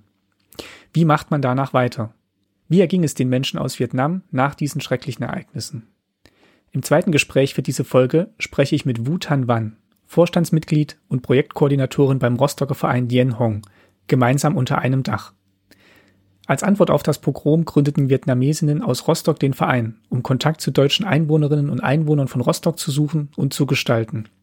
Frau Wu berichtet uns über ihre Arbeit und die Situation in Rostock heute. Das Gespräch konnte ich erneut nur über Telefon führen und bietet dadurch nicht die gewohnte Hörqualität. Ich bitte euch aber, hört zu bei diesem aus meiner Sicht enorm wichtigen Thema. Ich bin jetzt verbunden über das Telefon mit Frau Dr. Wu ähm, aus äh, Rostock. Herzlich willkommen. Und wir wollen auch noch mal ein bisschen sprechen über die aktuelle Situation beziehungsweise das Engagement von Ihnen in Rostock, hauptsächlich für ähm, Menschen aus Vietnam. Und dafür würde ich Sie bitten, stellen Sie sich doch bitte mal kurz vor und was machen Sie in Rostock und was machen Sie, womit beschäftigen Sie sich gerade? Ja, vielen Dank. Mein Name ist Wu Tang Wan, das ist ein vietnamesischer Name und der Familienname fängt von vorn an, ist Frau Wu, also das ist schon auch viel Schwierigkeit für die Leute, weil sie weiß gar nicht, dass sie heißt ich äh, Frau Wu oder Frau Wan, aber beide Seiten geht, also habe ich kein Problem damit. Äh, seit 2002 bin ich äh, nach Deutschland angekommen äh, für mein Magisterstudium und danach bin ich weiter promoviert an der Uni Potsdam. Was haben Sie da studiert? Ich studiert also für meine Magister, das war ein Programm für die Mittelmanager aus unterschiedlichen Entwicklungsländern mhm. und das war ein Programm auf Englisch. Und dann nachher bin ich promoviert weiter in die Uni auf, äh, auf den Fach Verwaltungswissenschaft. Okay. Vorher ist, nennt man das Programm Master Public Management. Da sind Sie 2002 hier nach Deutschland gekommen, einfach als Teil Ihres Studiums oder äh, als komplettes Studium? Uh, ein einteilen, weil ich fange jetzt mit Magister, also Bachelor und dann andere Magister habe ich auch schon in Vietnam okay. fertig gemacht, ja. Mhm. Und das Studium haben Sie dann abgeschlossen und ja. sind in Deutschland geblieben? Ja, wegen Familiengrund. Ich ähm, dann 2007 bin ich äh, äh, verheiratet und mit einem Sohn und 2008 sind wir nach Rostock umgezogen, weil mein Mann hat einen Jobangebot hier. Und äh, seit 2011 arbeite ich bei Sienhong gemeinsam unter einem Dachverein. Und seitdem, äh, ja, bis, bis jetzt. Das ist ein Verein, ähm, ja, Sienhong. Ein. Und äh, jetzt bin ich die Projektkoordinatorin für zwei Projekte. Eine ist Sprachintegrationsmittlung, Abkürzung ist Spielen Rostock und Umgebung. Und zweite Projekt ist, ist allgemeinpolitische Bildung. Was ist denn das Ziel des Vereins? Also womit, ähm, was ist, also womit beschäftigt er sich und was ist denn so das große übergeordnete Thema? Also die übergeordneten Verein und unser Ziel, das ist eigentlich zuerst, dass wir sind aktiv und wir versuchen, dass ich die ähm, Integration gelingen kann. Also das heißt von den beiden Seiten, weil äh, von unserer äh, unsere, äh, Einstellung, ich wir denken, dass ich Integration fangen einfach auch nicht von einer Seite an, sondern ist von, von zwei Seiten. Und wir versuchen, dass ich die Möglichkeit, dass ich die deutsche Einheimnis und mit unterschiedlicher zugewandert oder alles mit den Migrationshintergrund, dass die, die näher zueinander kommen können durch unterschiedliche Projekte. Also das heißt, für unser Motto ist eigentlich auch Vielfalt. Also Vielfalt, äh, Leben in Vielfalt. Das ist am Ende dass ich die alles hier in Deutschland eigentlich auch friedlich miteinander umgehen und friedlich miteinander zusammenleben. Das ist ein ganz wichtiges Stichwort, weil die, die Gründungsgeschichte des Vereins ähm, geht ja zurück bis ins Jahr 1992. Äh, Im Nachgang der, der Ausschreitungen damals in Rostock-Lichtenhagen, wo halt das friedliche Miteinander nicht geklappt hat, beziehungsweise auf eine sehr schlimme Art gescheitert ist. Ja. Äh, und da eben in diesem, in diesem einen Haus, in diesem Sonnenblumenhaus, ähm, vietnamesische Vertragsarbeiterinnen angegriffen wurden, nachdem zuvor eben die zentrale Anlaufstelle für Asylbewerber geräumt wurde. Und dieser aufgeheizten Stimmung gab es dann eben diese, diese schlimmen Ausschreitungen im August. Und im Nachgang dessen hat sich ihr, ihr Verein gegründet. Ja, also unser Verein gegründet damals, ist, gibt so auch also circa, mm, also sagt man diese, diese, diese Gründungsversammlung, das gibt circa 60 äh, Leute, diese viel davon ist es eigentlich auch ehemalige Vertragsarbeiter und Vertragsarbeiterinnen und noch ein paar Einheimische Deutsch. Und ich denke, die, die, die zuerst, das ist nach dem, dieser Ausschreitung in, in, in Lichtenhagen, schockiert den Vietnamesen. Also ich habe einfach auch nochmal recherchiert, weil für mich ist einfach auch viel Fahrer, wenn ich hier nach Rostock umgezogen, weil ich hatte eigentlich einen ganz anderen Hintergrund. Warum bin ich hierher nach Deutschland? Also verstehe ich einfach auch gar nicht, warum die Leute so lange hier in Deutschland, warum sprechen sie kein Deutsch? Mhm. Eigentlich äh, war ich in Vietnam, ich habe eigentlich auch noch nie gehört über Lichtenhagen. Okay. Also seit 2002, wenn ich auch mal dieses Studium in, in, in Deutschland ähm, genommen und eine Freundin von mir hat zu mir gesagt, na kennst du das, äh, diese Geschichte über äh, äh Lichtenhagen in Rostock? Also ich sage, nee, ich habe auch keine Ahnung. Also sag so auf den vietnamesischen Medien bis zum 2002 hat einfach auch diese, diese äh, Ausschreitung noch nie berichtet. Ich habe keine Ahnung und ich habe eigentlich auch nicht so so tief recherchiert über diese Themen, weil ich und wenn die Leute halt mir erzählen, ich denke, das passiert irgendwie nur einen Tag, aber wenn ich einfach auch selbst nochmal mehr erfahren, das ist einfach auch fast drei Tage lang und einfach auch nicht nur, dass uns passiert, sondern gibt die Leute dabei und dann ab, applaudiert, was haben die anderen getan. Also ich war wirklich schock. Ich war, also das ist eigentlich außer meiner Vorstellung. Und äh, ich denke, für die, für die, diese vietnamesische Vertragsarbeiter, die sagt, hat mir so erzählt, sie sagt das vorher, äh, haben sie eigentlich auch immer gute Beziehungen mit den Deutschen. Sie, sie sind fleißig äh, bei der Arbeit und, und die, die sind eigentlich auch nicht so sichtbar für die deutsche Gesellschaft. Und plötzlich sowas passiert. Ich denke, für viele Vietnamesen haben sie einfach auch nicht akzeptiert oder nicht so sehen, das ist die, die damals passiert in Lichtenhagen, es ist gegen Vietnamesen, sondern sie sagen, das ist gegen diese Asylbewerber, weil weil diese, diese Lebensbedingungen dort ist so schlimm und das ist alles so schmutzig. Also das ja. ist gegen Vietnamesen. Das war, das war die Aussage damals und dann ist es halt auch über, übergesprungen oder übergegriffen quasi auf die ehemaligen Vertragsarbeiterinnen. Ja, also ich denke, viele Leute bisher, sie denken immer weiter so, natürlich diese Diskriminierung erfahren sie auch, aber ähm, aber so sagen, okay, liegt in Hagen so eine Ausschaltung ohne gegen Vietnamesen. Ich denke, viele Vietnamesen bis heute sagen, nö, das, das ist nicht, das war nur Zufall, wir sind in einer falschen Ort. Ja, und ich habe, ähm, also wir haben auch in dem Vorges in dem Gespräch, was ich zuvor geführt hatte, kam eben auch zur Sprache, dass eben mit der Wende aus ehemaligen Kollegen und Kolleginnen auf einmal ähm, ja jetzt nicht ja, vielleicht auch Feinde, aber auch so äh, Neider wurden, die dann gesagt haben, okay, ihr nehmt uns jetzt hier die Arbeitsplätze weg und wann geht ihr zurück nach Vietnam? Und das ging, das war wirklich für viele ein Schock, irgendwie mitzukriegen, ähm, dass, dass die Leute, mit denen ich jetzt jahrelang zusammengearbeitet habe, auch zu solchen Sachen dann fähig sind. Ja, ich denke, das ist einfach auch viel, also so sagt man, diese, diese schwierige Zeit, so, weil das ist äh, äh Mauerfall und ich denke, viele äh, Vertragarbeiter haben sie also zuerst mit dem Vertrag. Das heißt, ich denke, die meisten hat einfach auch keine Plan, dass sie hier lange in Deutschland bleiben. Und ich denke, selbst nach dem Mauerfall, manche einfach auch so bleiben, weil ich denke, ihre äh, ähm, Lebenssituation, also diese wirtschaftlich, das haben sie so viel ähm, für diese Arbeit in Deutschland gegeben.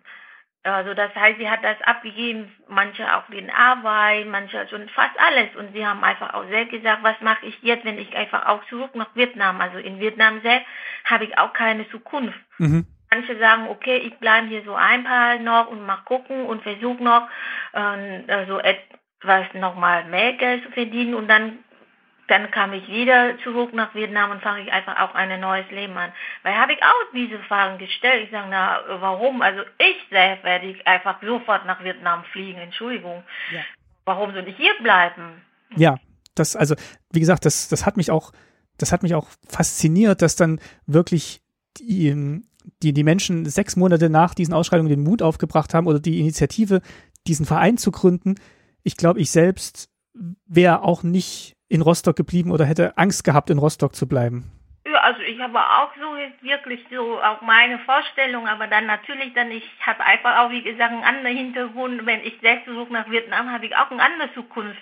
Also, aber sie haben gesagt, also manche ist auch Soldat und würde gewählt nach, nach, nach Deutschland.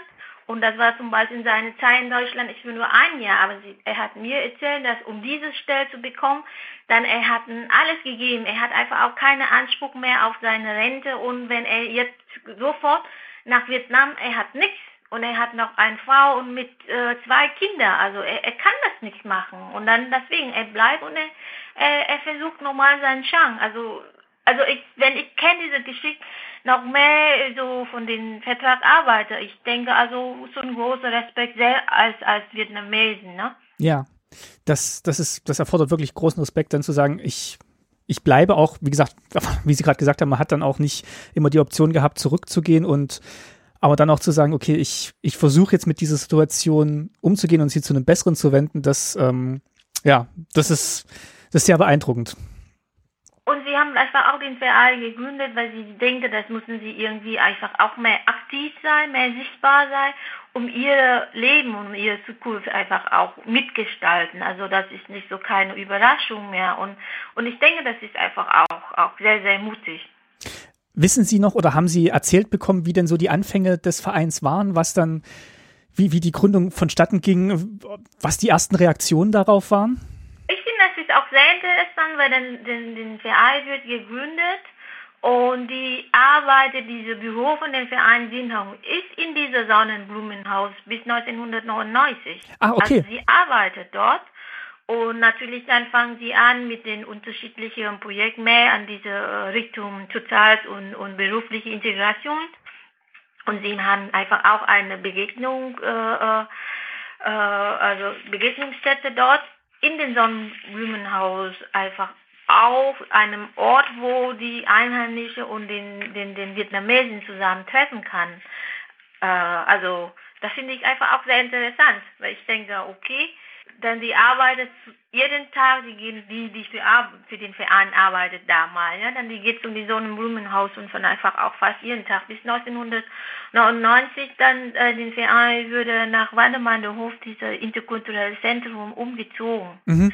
Wie gesagt, am Anfang an ist, die machen einfach auch viel diese, ich denke, eine Seite Begegnung zwischen Deutsche und Vietnamesen und nochmal diese vietnamesische Kultur zu pflegen für die, die vietnamesische äh, Jugendliche.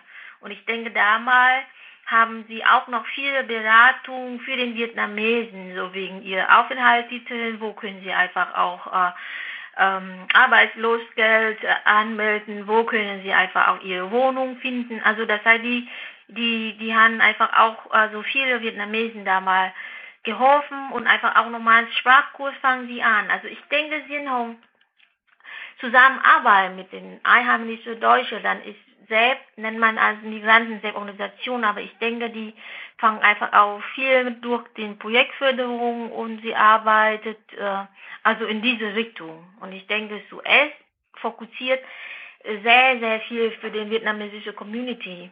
Und ich denke, äh, war einfach auch Anfang 2000 haben sie auch eine Satzung geändert, das ist nicht nur für den Vietnamesen, sondern äh, der Verein öffnet sich äh, für alles äh, Zugewanderte mit unterschiedlicher ähm, Herkunft. War es denn schwierig, dann wirklich diesen Dialog zu starten mit den Einheimischen oder mit den deutschstämmigen Einheimischen? Ich denke, damals ist nicht leicht, weil ich denke, diese Geschichte von Lichtenhagen, wenn ich äh, äh, also ich denke fast jeden Jahr im, im August, das hat immer nochmal unterschiedliche äh, äh, Journalisten oder ein Projekt hat uns gefragt. Denn ich, ich lese es immer nochmal weiter und recherchiert oder einfach auch selbst mit den Zeitzeugen im Gespräch. Und ich denke und auch selbst, ich finde, es ist einfach auch für mich ich noch, noch keine klar Entschuldigung, was passiert in Lichtenhagen? Äh, woher kommt diese Fälle? Wer ist zuständig für den Lichtenhagen? Haben Sie immer so gesagt, das ist äh, äh, gesellschaftliche Versagen, aber ich denke, das heißt auch wieder eine Art von äh, kollektive Verantwortung am Ende. Ist mhm. Niemand nimmt diese Verantwortung. Warum passiert das?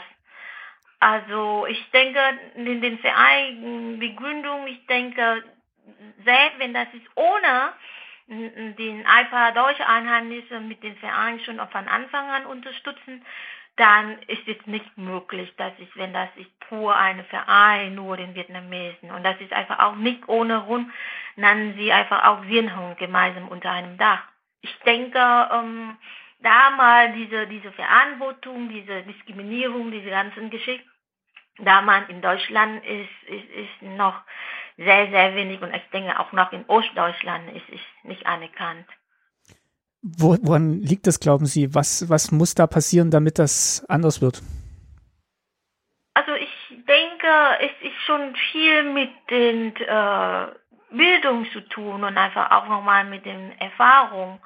Weil, äh, also ich denke auch diese manche äh, nach der unser Ergebnis von den äh, manche äh, Wahlkommune mit den AfD, sie haben einfach auch berichtet, dass ich die meisten diese diese äh, Wahlort, wo haben sie einfach sehr hohe äh, AfD gewählt, wo er keine Migranten dort, keine, keine Flüchtlinge einfach auch dort. Ich denke, das ist diese sich öffnen, die zusammen miteinander im Gespräch ist, ist sehr, sehr wichtig.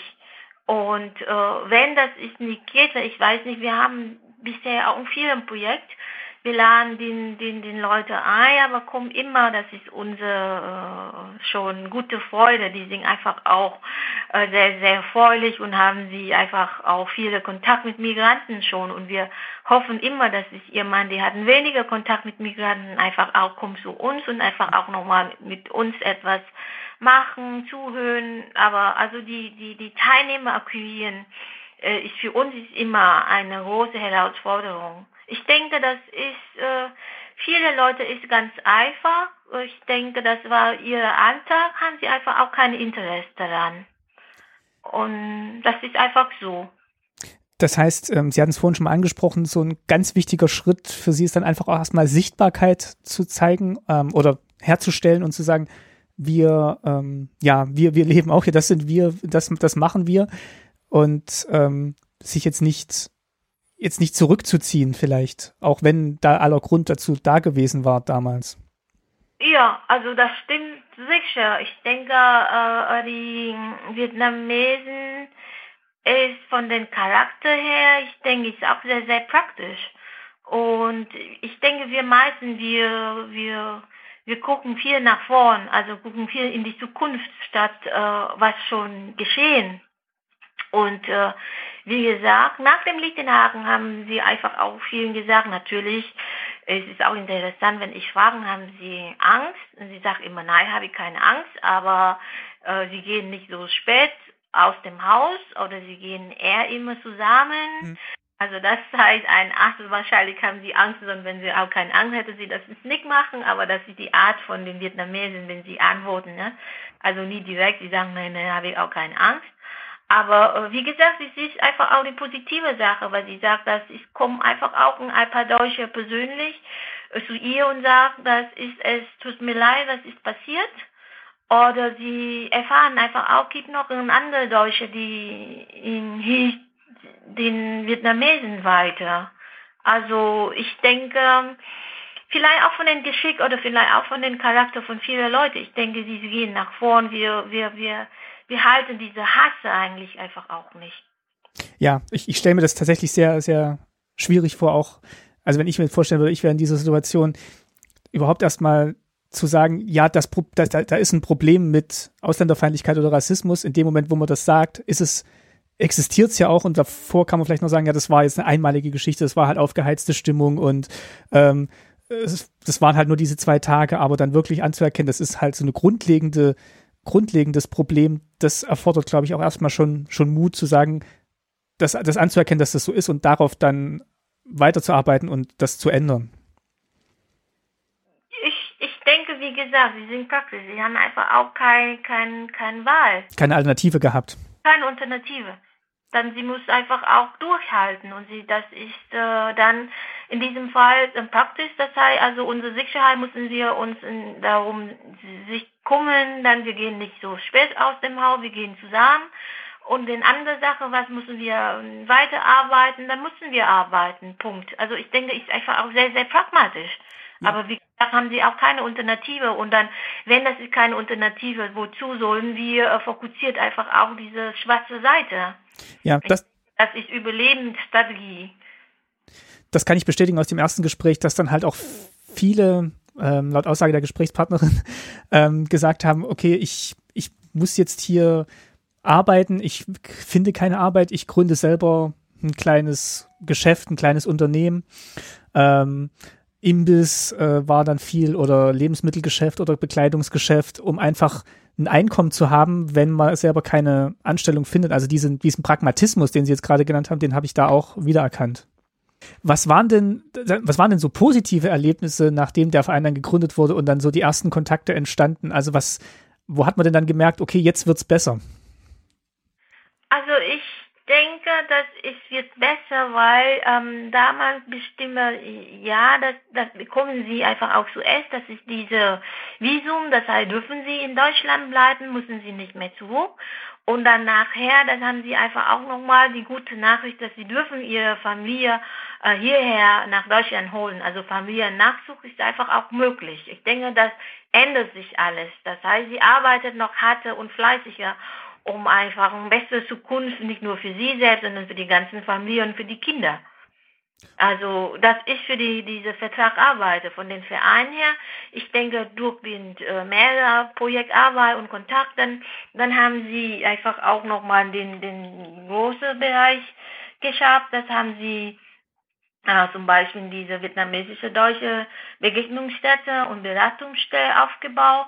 Haben sie die Zusammenarbeit, die arbeiten mit Kindern und Jugendlichen und haben sie auch noch eine ist äh, Maßnahme für berufliche Qualifikation. Also das heißt, also das Leben, also es ist klarer für den Vietnamesen, für den Vertragarbeiter, wenn zahlt sie einfach Visum und wie haben Sie schon vorher gesagt, sie öffnet einfach ihr eigenen Geschäft und da ist, ist, äh, ist klar für sie, dass wahrscheinlich, dass sie will mindestens hier bleiben, bis ihr Kind äh, äh, Universität äh, Abschluss haben. Ich denke, das ist ihr Plan. Und dann jetzt merken sie, dass ihr Plan ändert sich auch schon wieder.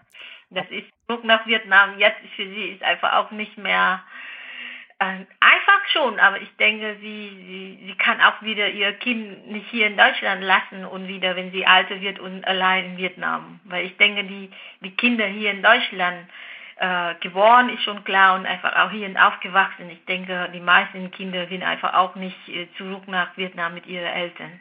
Also quasi man hat eine doppelte Sicherheit gewonnen. Einmal die persönliche Sicherheit, dass man eben bleiben darf und hier arbeiten darf. Ja. Und dann aber auch merkt, okay, die, die Situation drumherum ist, ist besser und ich muss jetzt nicht Angst haben, wenn ich jetzt später rausgehe, weil das vielleicht auch besser geworden ist und meine Kinder können sich tatsächlich auch hier vorstellen zu bleiben und müssen auch keine Angst haben.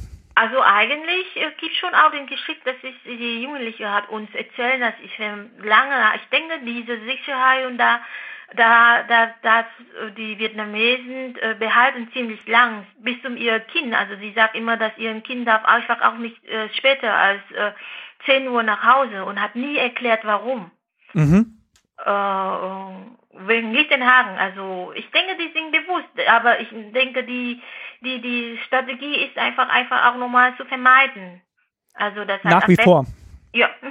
also ich, ich, ich mache das vor, also sag mal präventiv, ich versuche, dass ich nicht so, so, ich denke, die, jetzt ist es auch nicht mehr äh, so, so stark, aber das ist äh, allgemein so. Das heißt, die Sorge ist eigentlich geblieben und ähm, ist jetzt nicht mehr so ganz groß wie vielleicht in den 90ern, aber die Sorge haben viele dann doch noch mitgenommen und ist auch wahrscheinlich auch noch eine reale Sorge, wenn man jetzt auch in Richtung Ostdeutschland guckt, dass jetzt auch aktuell gerade wieder rassistische Tendenzen ähm, steigen, dass, dass viele dann sagen, okay, ich traue mich nach wie vor nicht allein oder spät nachts nach draußen, weil die Gefahr ist immer noch da für mich. Also ich weiß nicht, ob sie bewusst oder eigentlich auch immer unbewusst so umgeht. Das weiß ich auch nicht, weil, also wenn ich selbst mit den Vietnamesen, also dieses Thema äh, Rassismus oder Diskriminierung, also das ist sehr selten im Gespräch.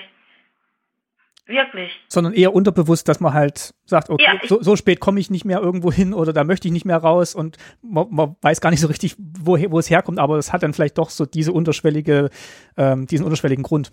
Ja, oder, oder einfach auch so allgemein, wenn Sie sehen, einfach auch diese Nachricht und einfach auch nochmal, äh, weil jetzt seitdem mit Facebook und dann Info, dann haben Sie einfach auch unterschiedliche Nachrichten, dann ist, sind Sie einfach auch so sicher. Also ich meine, äh, vielleicht nicht direkt miteinander so gesagt, wegen äh, Rassismus oder so, sondern einfach vorsichtig und es ist immer besser so. Und ich denke einfach auch selbst die Vietnamesen, in Vietnam auch. Wenn sie wohnen in großen Städten, dann den meisten würde einfach auch nicht so spät äh, nach Hause oder mindestens die Eltern wollen ihre Kinder nicht so spät nach Hause, ob die Jugendliche ihre Eltern heutzutage zuhören, es ist eine andere Sache. Aber ich denke, viele Sachen ist einfach auch nur unbewusst oder einfach auch nur Instinkt von als, als Menschen.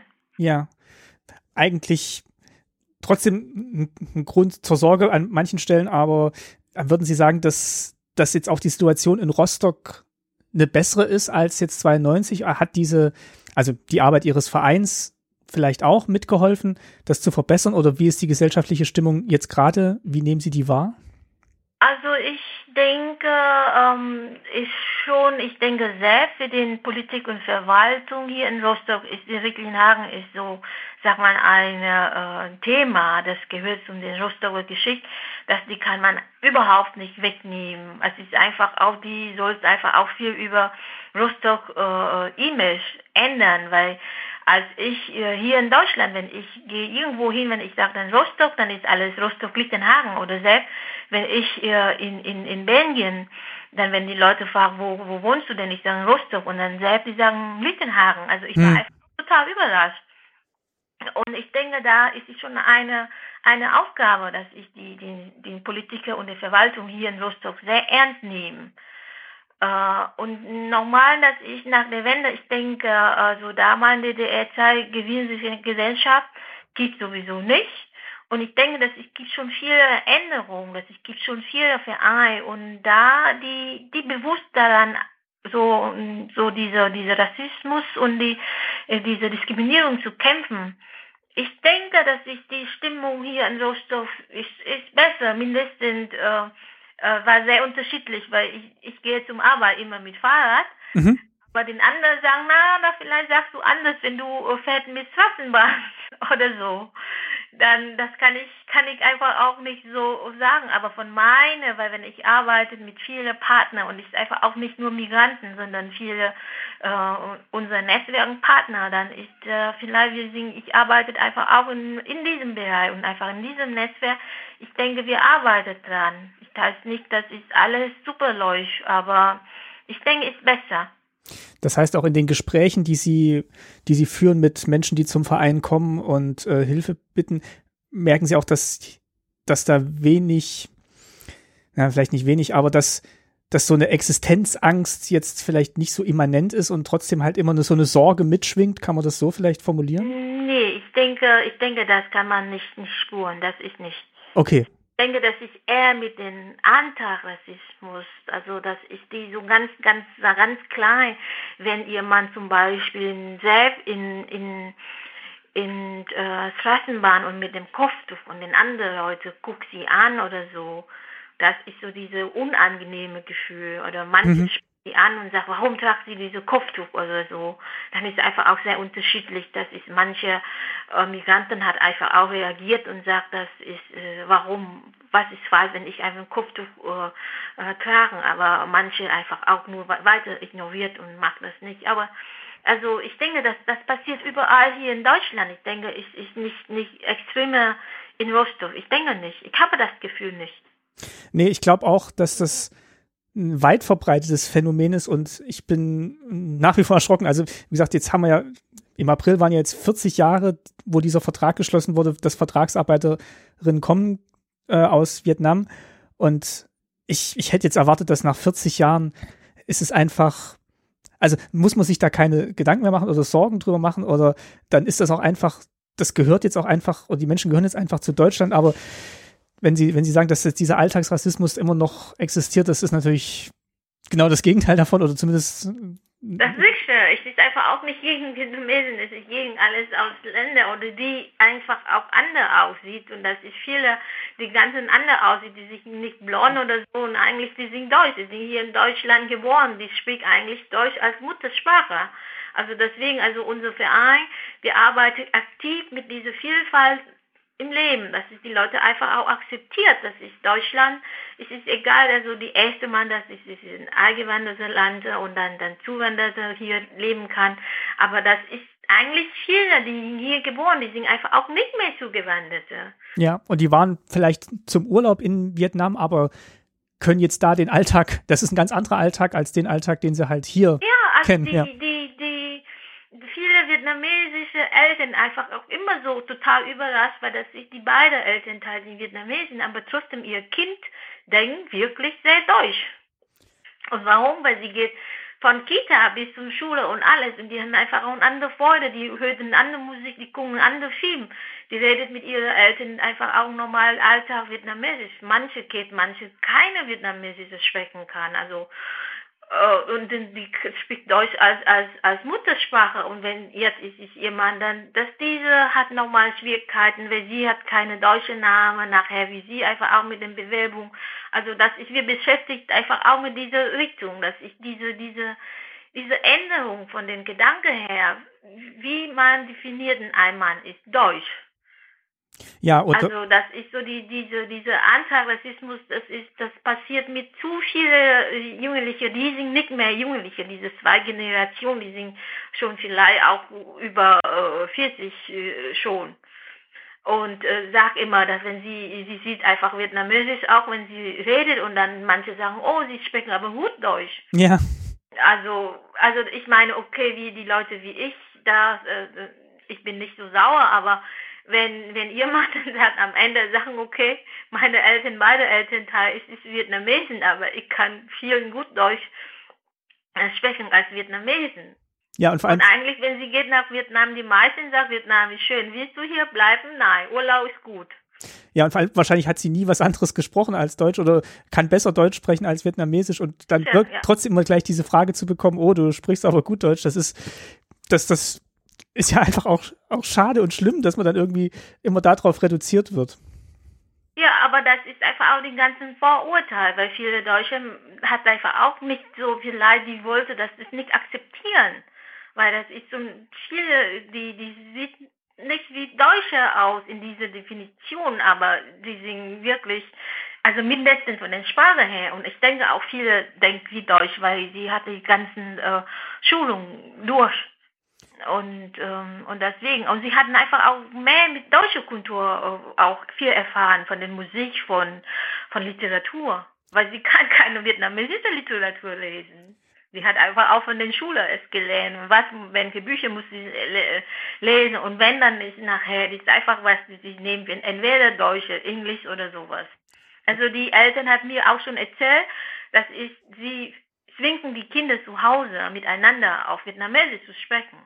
Und dann, sie sagt, sie reden miteinander nur Deutsch und die Mama sagt, hier spricht man kein Deutsch. Aber die Kinder Aber untereinander ist es. Ist man vietnamesisch. Und dann sie sagt am Ende die Kinder miteinander auf Englisch gesprochen. Weil dann haben sie gesagt, warum? Und sie sagen, na, du hast gesagt, keine Deutsche. Das ist, ja, das ist dann der Ausweg. Und ich hätte jetzt aber tatsächlich erwartet, dass, dass, ähm, dass wenn jetzt ähm, Kinder von vietnamesischen Vertragsarbeiterinnen hier zur Schule gegangen sind und wirklich das ganze Schulsystem durchgelebt haben, dass dann die Akzeptanz vielleicht auch von der von der deutschen Seite eine größere ist, weil man gesehen hat, okay, das ist eigentlich, das, das ist nichts Fremdes, vor dem man Angst haben muss oder dem man gegenüber was neiden muss. Und das dann trotzdem zu sehen, okay, das geht allein übers Aussehen und dann werden dann ganz viele Rückschlüsse gezogen, die gar nicht stimmen.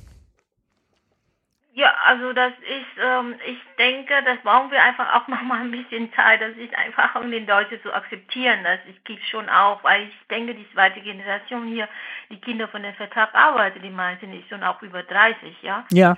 Äh, so, manche hat schon auch einen Job und arbeiten schon. Also dann, ich denke, für die junge Generation hier in Deutschland vielleicht ist es einfacher, aber ich, ich, ich weiß nicht, weil sie hat einfach auch mehr Erfahrung, dass die geht äh, zusammen in die Schule mit den, mit den Vietnamesen, weil es ist interessant, weil ich sag, äh, die sagt immer, dass die vietnamesische äh, Schule, Schülerin hat ein sehr, sehr gutes Ergebnis in der Schule und ich, ich frage mich selbst, ich sage, warum vietnamesische Schüler, Schülerin mhm. hat so schwierig für sie können sie schreiben, als ich die deutsche Schüler mit vietnamesisch Hintergrund.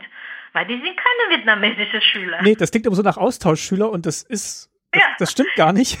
Aber das ist die Medien, die, das ist einfach auch selbst alles Arbeiten nach Gewohnheit. Unbewusst. Und das ist eigentlich auch, ich wünsche mir, viel mehr von den Medien, dass ich die berichtet einfach auch diese Best Practice, dass ich die gibt ein gutes äh, äh, Beispiel, dass die Leute einfach auch hier in Deutschland gut leben können, haben sie einfach ihren Anteil beitragen. Natürlich kann man auch nicht erwarten, dass sich 100 Prozent von den Migranten alle so top, aber es gibt solche und solche, genauso wie Deutsche. Das ist das nennt man als Gesellschaft.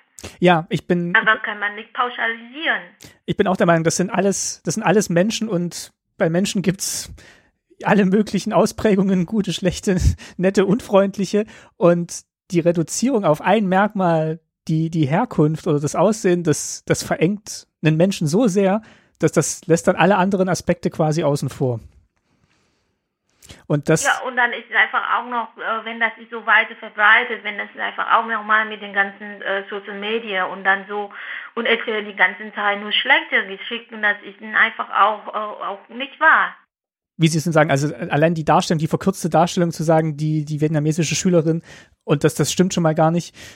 Das, man hat immer so den Eindruck, in manchen, manchen Medien gibt es halt wirklich so das Bild, da, das ist, das ist das Bild von jemandem, der in Deutschland ist und alle anderen, die davon abweichen, die müssen dann beschrieben werden, damit man versteht, dass die anders sind. Und, ja. und das stimmt dann aber gar nicht. Und kann man auch nicht, dass ich eigentlich auch immer in, im Gehirn so sagen, ich bin hier in Deutschland geboren, ich kann, ich, Deutsche ist meine Mutter schwanger. Selbst wenn man sieht, Asien Tisch aus, das kann man auch nicht machen. Also ich, ich stelle mir auch vor, wenn man das jetzt liest, als, als jemand, der hier zur Schule gegangen ist und dessen oder deren Eltern aus Vietnam kommen und denkt, ja, gut, ich bin doch, ich bin doch hier aus Deutschland, ich bin doch genauso deutsch wie meine äh, Banknachbarn und dann immer zu hinterfragen, äh, sehen mich die anderen tatsächlich so anders? Das ist ja bestimmt auch keine schöne Erfahrung, wenn man dann immer sich selber hinterfragen muss, wie man von außen gesehen wird. Wie gesagt, das, das, das, das müssen wir viel arbeiten. Ich denke, diese Bildung spielt eine große Rolle und ich denke, soll man eigentlich auch von Kita anfangen. Weil so in Amerika haben sie diese, diese ähm, Gegenvorurteile, nennt man Anti-Bias, von den Kitas schon angefangen dass die Kinder lernen, dass die Kinder andere Farbe ist, aber die, wir sind zusammen als Menschen und und die sind einfach auch Amerikaner. Das ist nicht, das ist äh, so. Ich meine, wie Deutschland so weit, aber ich denke, das ist so man einfach auch von den von Kita, von Schule, von Anfang, wo die Leute einfach auch mehr Kontakte miteinander. Und deswegen, also wir versuchen einfach auch schon viele Seminare, also interkulturelle Kompetenz, unterschiedliche Seminaren, aber ähm, ich denke, so dauert schon. Und ich denke, fangen wir es vielleicht einfach auch früher an, ist es doch besser. Weil Sie vorhin auch gesagt hatten, zu diesen Seminaren oder zu den Veranstaltungen von Ihnen, da kommen dann oftmals auch immer Menschen, die, die jetzt immer kommen und die halt gute Freunde ja. sind und Bekannte.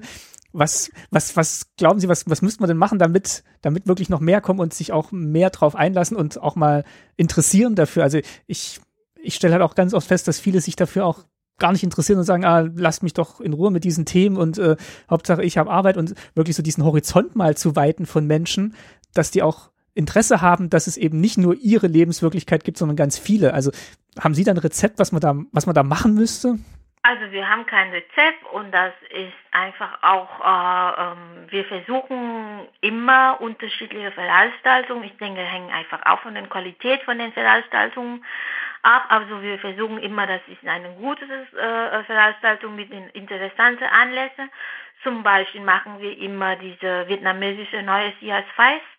Also das heißt, äh, nennen auf Vietnamesisch ist Tet, Tetfest, also aber das ist, wir feiern nach unserem Mondkalender. Also das heißt nicht, wir erste erste es ist unser neues Jahrfest, sondern das ist normal äh, für, für, für, für, sagt man, so ein Kalender. Und dann haben wir noch Mondkalender nach diese zwölf äh, Tierzeichen. Also das ist auch ähnlich wie China. Und viele sagen, das ist äh, chinesische, Tet, äh, chinesische neues Jahr fest. Also als Vietnamesen, dass wir vermeiden das immer. Wir sagen, das ist Tet. Und dann in diesem, äh, es ist einmal im Jahr, haben wir einfach auch nochmal eine andere Gelegenheit. Also wir versuchen einfach auch nur die Kinder, die Kinder von den Kita, von den Schulen, und die bringen ihre Eltern, also die mit.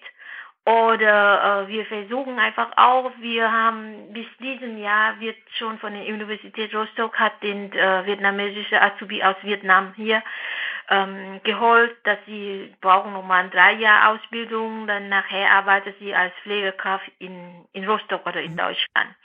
Dann wir machen einfach auch mit den Jugendlichen und dann sagen, okay, laden deine Freunde ein, laden deine Bekannte ein, laden deine äh, äh, äh, Kollegen äh, in der Klinik oder manche hat einfach auch nochmal Kontakt mit Patienten, wenn wir einfach als Veranstaltung, dann wir laden diese Leute ein. Also wir versuchen einfach auch immer für, egal von das Seminar oder Workshop und unterschiedliche, also bis zum Malen, bis zusammen Singen oder so, das ist nur ein Teil. Also wir, wir machen viel mehr als das. Aber dann wir versuchen, das ist, äh, das ist nicht nur Migranten, sondern, sondern die, die, die deutsche Einheit ist da rein. Aber wir werden einfach auch immer sehr, sehr zufrieden. Das ist jeden Jahr ein paar neue Gesichter und das, das, das, das ist schon gut. Aber das ist, dauert ewig. Ich habe, bin, äh, wie gesagt, in den Verein seit 2011, also nächstes Jahr ist fast zehn Jahre. Und mhm. ich denke, diese Arbeit, das braucht man wirklich viel, viel Geduld. Ja. Und ähm, ja, und, und was ist einfach auch schwierig für uns ist, dass, äh, weil wir arbeitet ähm, ähm, mit dem Projektbezug, das heißt also wir haben die Geldgeber und hängen von von von unser Geldgeber, dass sie überzeugen mit unserem Projekt, ob wir das Geld wieder nächstes Jahr bekommen oder nicht oder diesem Projekt läuft gut, aber das Programm zu ändern, dann haben wir keinen Chance mehr. Und das ist eine große Herausforderung für uns. Das heißt, wir haben einfach auch diese guten Mitarbeiter. Dann natürlich, wenn sie einfach auch besser äh, Gelegenheit, dann verabschiedet sie uns sofort. Und das ist äh, sehr, sehr schwierig. Und mit dem Projekt, niemand kann uns äh, versprechen, dass es nächstes Jahr ist, es geht weiter, weil Integration ist immerhin von Bund bis zum Kommunenebene, das ist eine äh, freiwillige Aufgabe, das ist kein Muss. Dann, wenn sie kein Geld, dann wollen sie äh, Geld sparen, dann, dann natürlich, dass sie muss die, die Pflichtaufgabe, sie nehmen nicht die freiwillige Aufgabe. Und ja. ich gar nicht, warum Integration ist, ist freiwillige Aufgabe. Es soll einfach auch Pflichtaufgabe sein.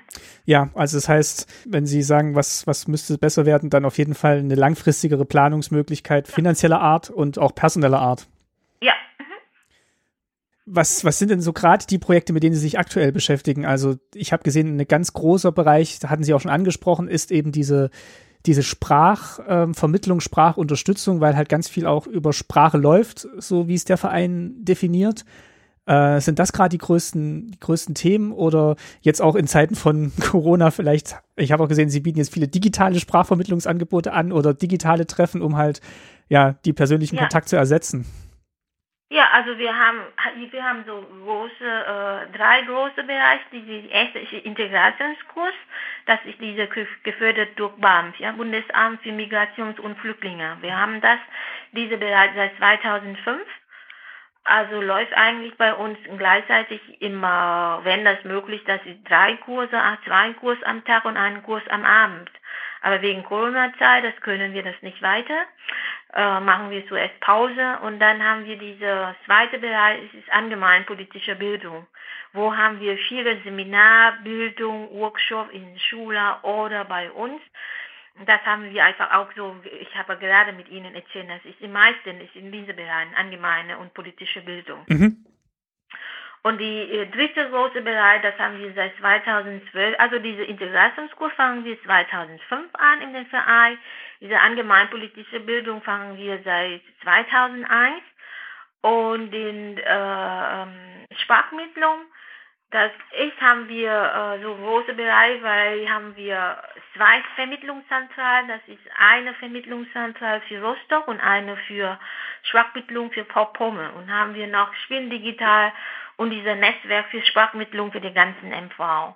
Also dieser Konzept ist, ähm, also eigentlich, wir haben einen Sprachmittlerpool. Bisher für dieses Spin Rostock, wo ich direkt arbeitet, haben wir circa mehr als 100 äh, aktive Sprachmittler. Und wir decken mehr als 40 ähm, Sprache und Dialekt ab.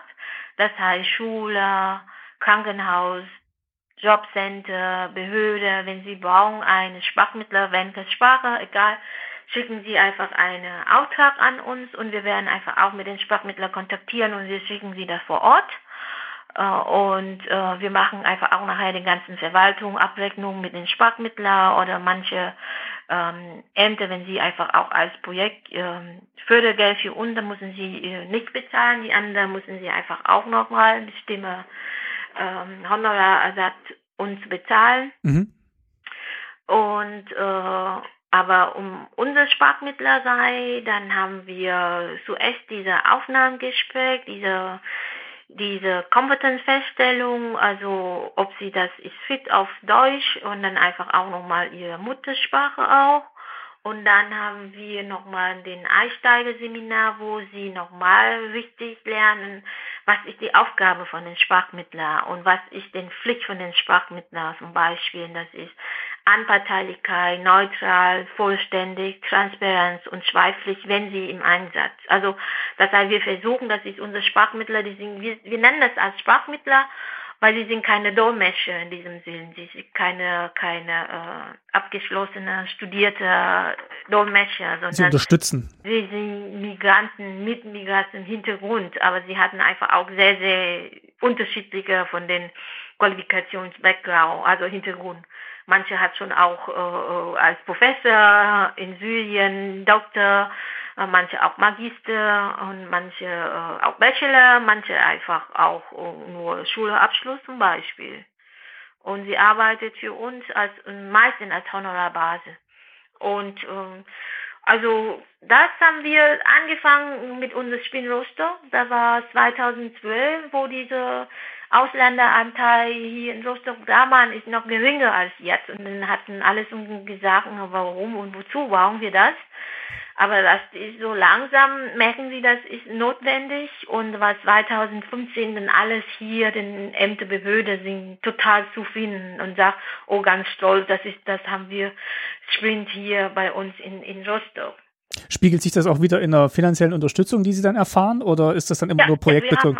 Auch das haben wir weiter immerhin. Das ist äh, äh, Hansestadt Rostock ist einfach auch ein großer äh, Geldgeber für unser okay. Projekt, dieses Spinnrostock. Deswegen, also ich denke, die die die ähm, Bereitschaft und einfach auch für diesen Integrationsbereich, ich denke, Hansestadt Rostock äh, arbeitet äh, ziemlich stark dran. Okay, weil ich hatte gerade schon Sorge, weil Sie gesagt haben, das ist dann, das wird dann immer gern genommen, aber ungern finanziert, dass das tatsächlich funktioniert. Das ist schon wirklich so. Und dann, das ist einfach auch unsere Herausforderung, dass nur, das ist diese ganzen äh, Überzeugungen arbeiten. Ne? Es ist jedes Jahr nochmal zu sagen, das ist gut, das ist gut, dann das es geht weiter. Und sonst ähm, unterstützt sie, äh, werden sie hauptsächlich unterstützt durch ehrenamtliche Mitarbeiter, die das dann halt, die dann halt da mitarbeiten und, also und spenden Projekt, vermutlich. Unser Projekt ist, ist eher äh, so, so gefördert von, von, von der Stadt von Hansastadt Rostock oder Landesmitte oder manche einfach auch von, äh, wie gesagt, von Bund oder mhm. von europäischer Mitte. Also im Vergleich mit den anderen, ich denke, Sinhong ist ziemlich weit entwickelt, wenn man dann als Migranten-Selbstorganisation also das so, weil die meisten, die Mitglieder, ich, wie haben, Sie haben auch schon gesagt, dass ich einfach auch immer viel im Vertrag ähm, arbeite, also ehemalige ähm, Vertrag arbeite als, als Mitglied von unserem ja. Sinnhong-Verein. Und das ist ein großer Anteil von Migranten. Dann wir sind Migranten sehr Organisation, aber ich denke, wir arbeiten äh, von den ganzen anderen Niveau, von den ganzen professionellen äh, Organisationen, sagt man so. Und dass diese Finanzierung, wie gesagt, durch äh, Kommunen, Land, Bund und europäische Ebene, aber natürlich haben wir auch noch viele Ehrenamtliche. Und den Ehrenamtlichen muss ich einfach auch nochmal sehr dankbar sein, dass ich in vielen Ehrenamtlichen ist eigentlich auch immerhin dieser vietnamesische äh, ehemalige äh, Vertrag arbeite oder ihre Familie weil sie hat uns vielen geholfen, in dem Bereich dieser vietnamesischen Kultur zu pflegen. Also sie macht jährlich mit uns diese Naestias Fest, diese Tätfest und sie machen einfach auch nochmal diese Mitheftfest, also das heißt eine Art von, von Ent, äh, Entenfest, ja, die nach dem, im, im, im, im August, das ist äh, äh, hier so fast wie in Deutschland, das ist so mal Eltern-Sache. Erntedankfest, sowas? Dankefest, ja. Mhm. Mhm. Also die haben uns auch wirklich vielen geholfen. Und die, ich denke, die hat auch vielen gemacht, zum Beispiel in der Corona-Zeit.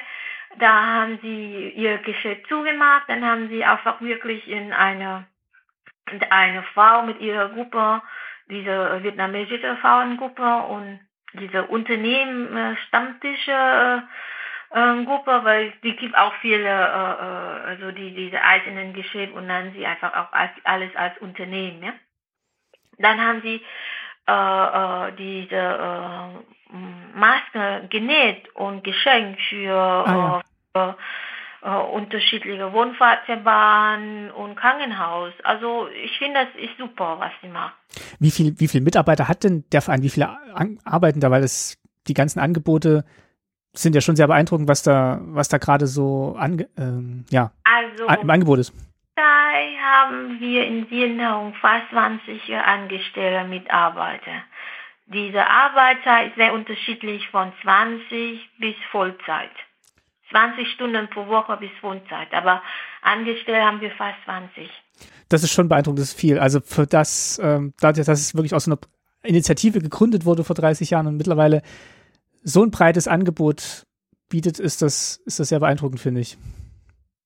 Dankeschön, ich freue mich zu hören. Das ist einfach auch viel Kraft. Weil das ist nicht, dass es immer alles so gut läuft, wie gesagt, ja. Also das gibt einfach auch diesen Moment, das ist unser Verein. Es ist einfach auch eine große Schwierigkeit, weil eigentlich diese, diese äh, Maßnahme zur beruflichen Qualifikation, das ist Anteil von dem großen Teil von den, von den Sinnungsverein, würde es um den anderen Verein, weil das ein neuer Verein gegründet, dann diese Aufgabe ist weg von uns und dann gibt den Teil, weil ich denke, diese, diese ähm, Existenz von unserem Verein war wirklich in Gefahr. Und äh, dann haben wir eigentlich auch weiter gekämpft und das ist einfach auch äh, ziemlich äh, gut weiterentwickelt bisher. Ich denke, unsere Arbeit wirklich würde einfach auch anerkannt von den Verwaltungen, von den Politikern, von unterschiedlicher Ebene, einfach auch Kommunen und einfach auch äh, Landesebene. Und, und das freue ich mich sehr. Natürlich, ähm, dass ich viel Arbeit, unheimlich viel Arbeit Nee, und wenn Sie auch erzählt haben, also es ist viel Arbeit und es bleibt wahrscheinlich auch noch viel zu tun, was, was jetzt so erzählt, was Sie so erzählt haben, eben um ja das Zusammenleben weiterhin gut zu gestalten und zu verbessern. Ja, mh. das ist noch viel Arbeit und ich eigentlich auch für mich, das wäre viel, viel besser, wenn, wenn, wenn diese, diese Aufgabe in den Integrationsbereich besonders ist, wie gesagt, ähm, keine freiwillige Aufgabe, sondern es ist, nennt man einfach als Pflichtaufgabe und und nochmal nicht zusammen mit den Medien, wenn ich, ich wünsche mir immer, dass sie vielleicht berichtet nochmal ein bisschen mehr äh, äh, Best Practice und gute Beispiele, statt dass ich immer so schwarze malen. Haben Sie denn zum Abschluss noch eine Geschichte, wo Sie sagen, das ist, ähm, die erzähle ich immer gerne, das ist so ein schönes Beispiel, wie die Arbeit des Vereins oder auch das Zusammenleben sich verbessert hat oder geklappt hat? Gibt's, gibt's da was?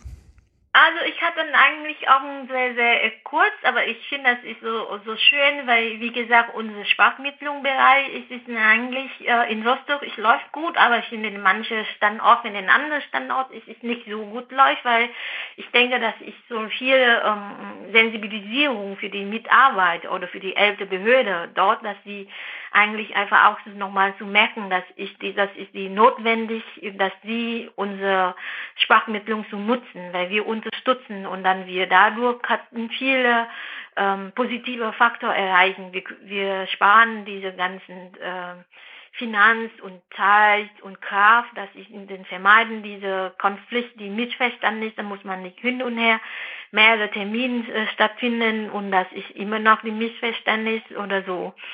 Und, ähm, und ich habe das gesagt.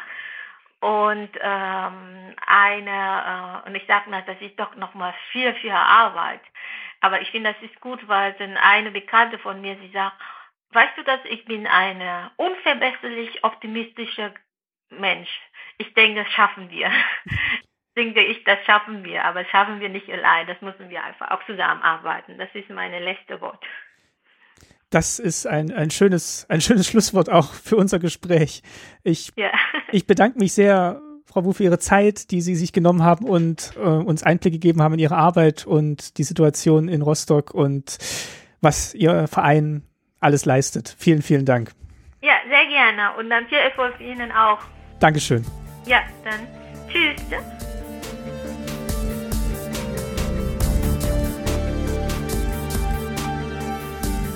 Bevor diese Folge nun endet, möchte ich euch noch zwei Empfehlungen zur Vertiefung und Weiterführung der angesprochenen Themen geben. In dem 2015 erschienenen Kinofilm Wir sind jung, wir sind stark werden die Ereignisse des 24. August 1992 in Rostock-Lichtenhagen eindringlich und schonungslos dargestellt. Die Aggression der jugendlichen Täterinnen, die Angst und Hilflosigkeit der eingeschlossenen vietnamesischen Menschen im Sonnenblumenhaus und das Versagen von Politik und Polizei. Auch heute, 28 Jahre nach den Ereignissen, wirken viele Verhaltensweisen und Argumentationen der im Film dargestellten besorgten Bürgerinnen erschreckend aktuell. Schaut diesen Film an, er ist auf vielen Videostreaming-Plattformen verfügbar. Die zweite Empfehlung ist ein Podcast. In Rise und Shine schauen die beiden Journalistinnen Min Tu Tran und Vanessa Wu auf das vielfältige vietnamesische Leben in Deutschland heute. Persönliche Beobachtungen kommen dabei ebenso vor wie Perspektiven von Gästinnen aus Politik, Kultur und Gesellschaft. Wenn ihr also mehr über die Menschen mit vietnamesischen Wurzeln in Deutschland heute erfahren möchtet, das ist der Podcast für euch.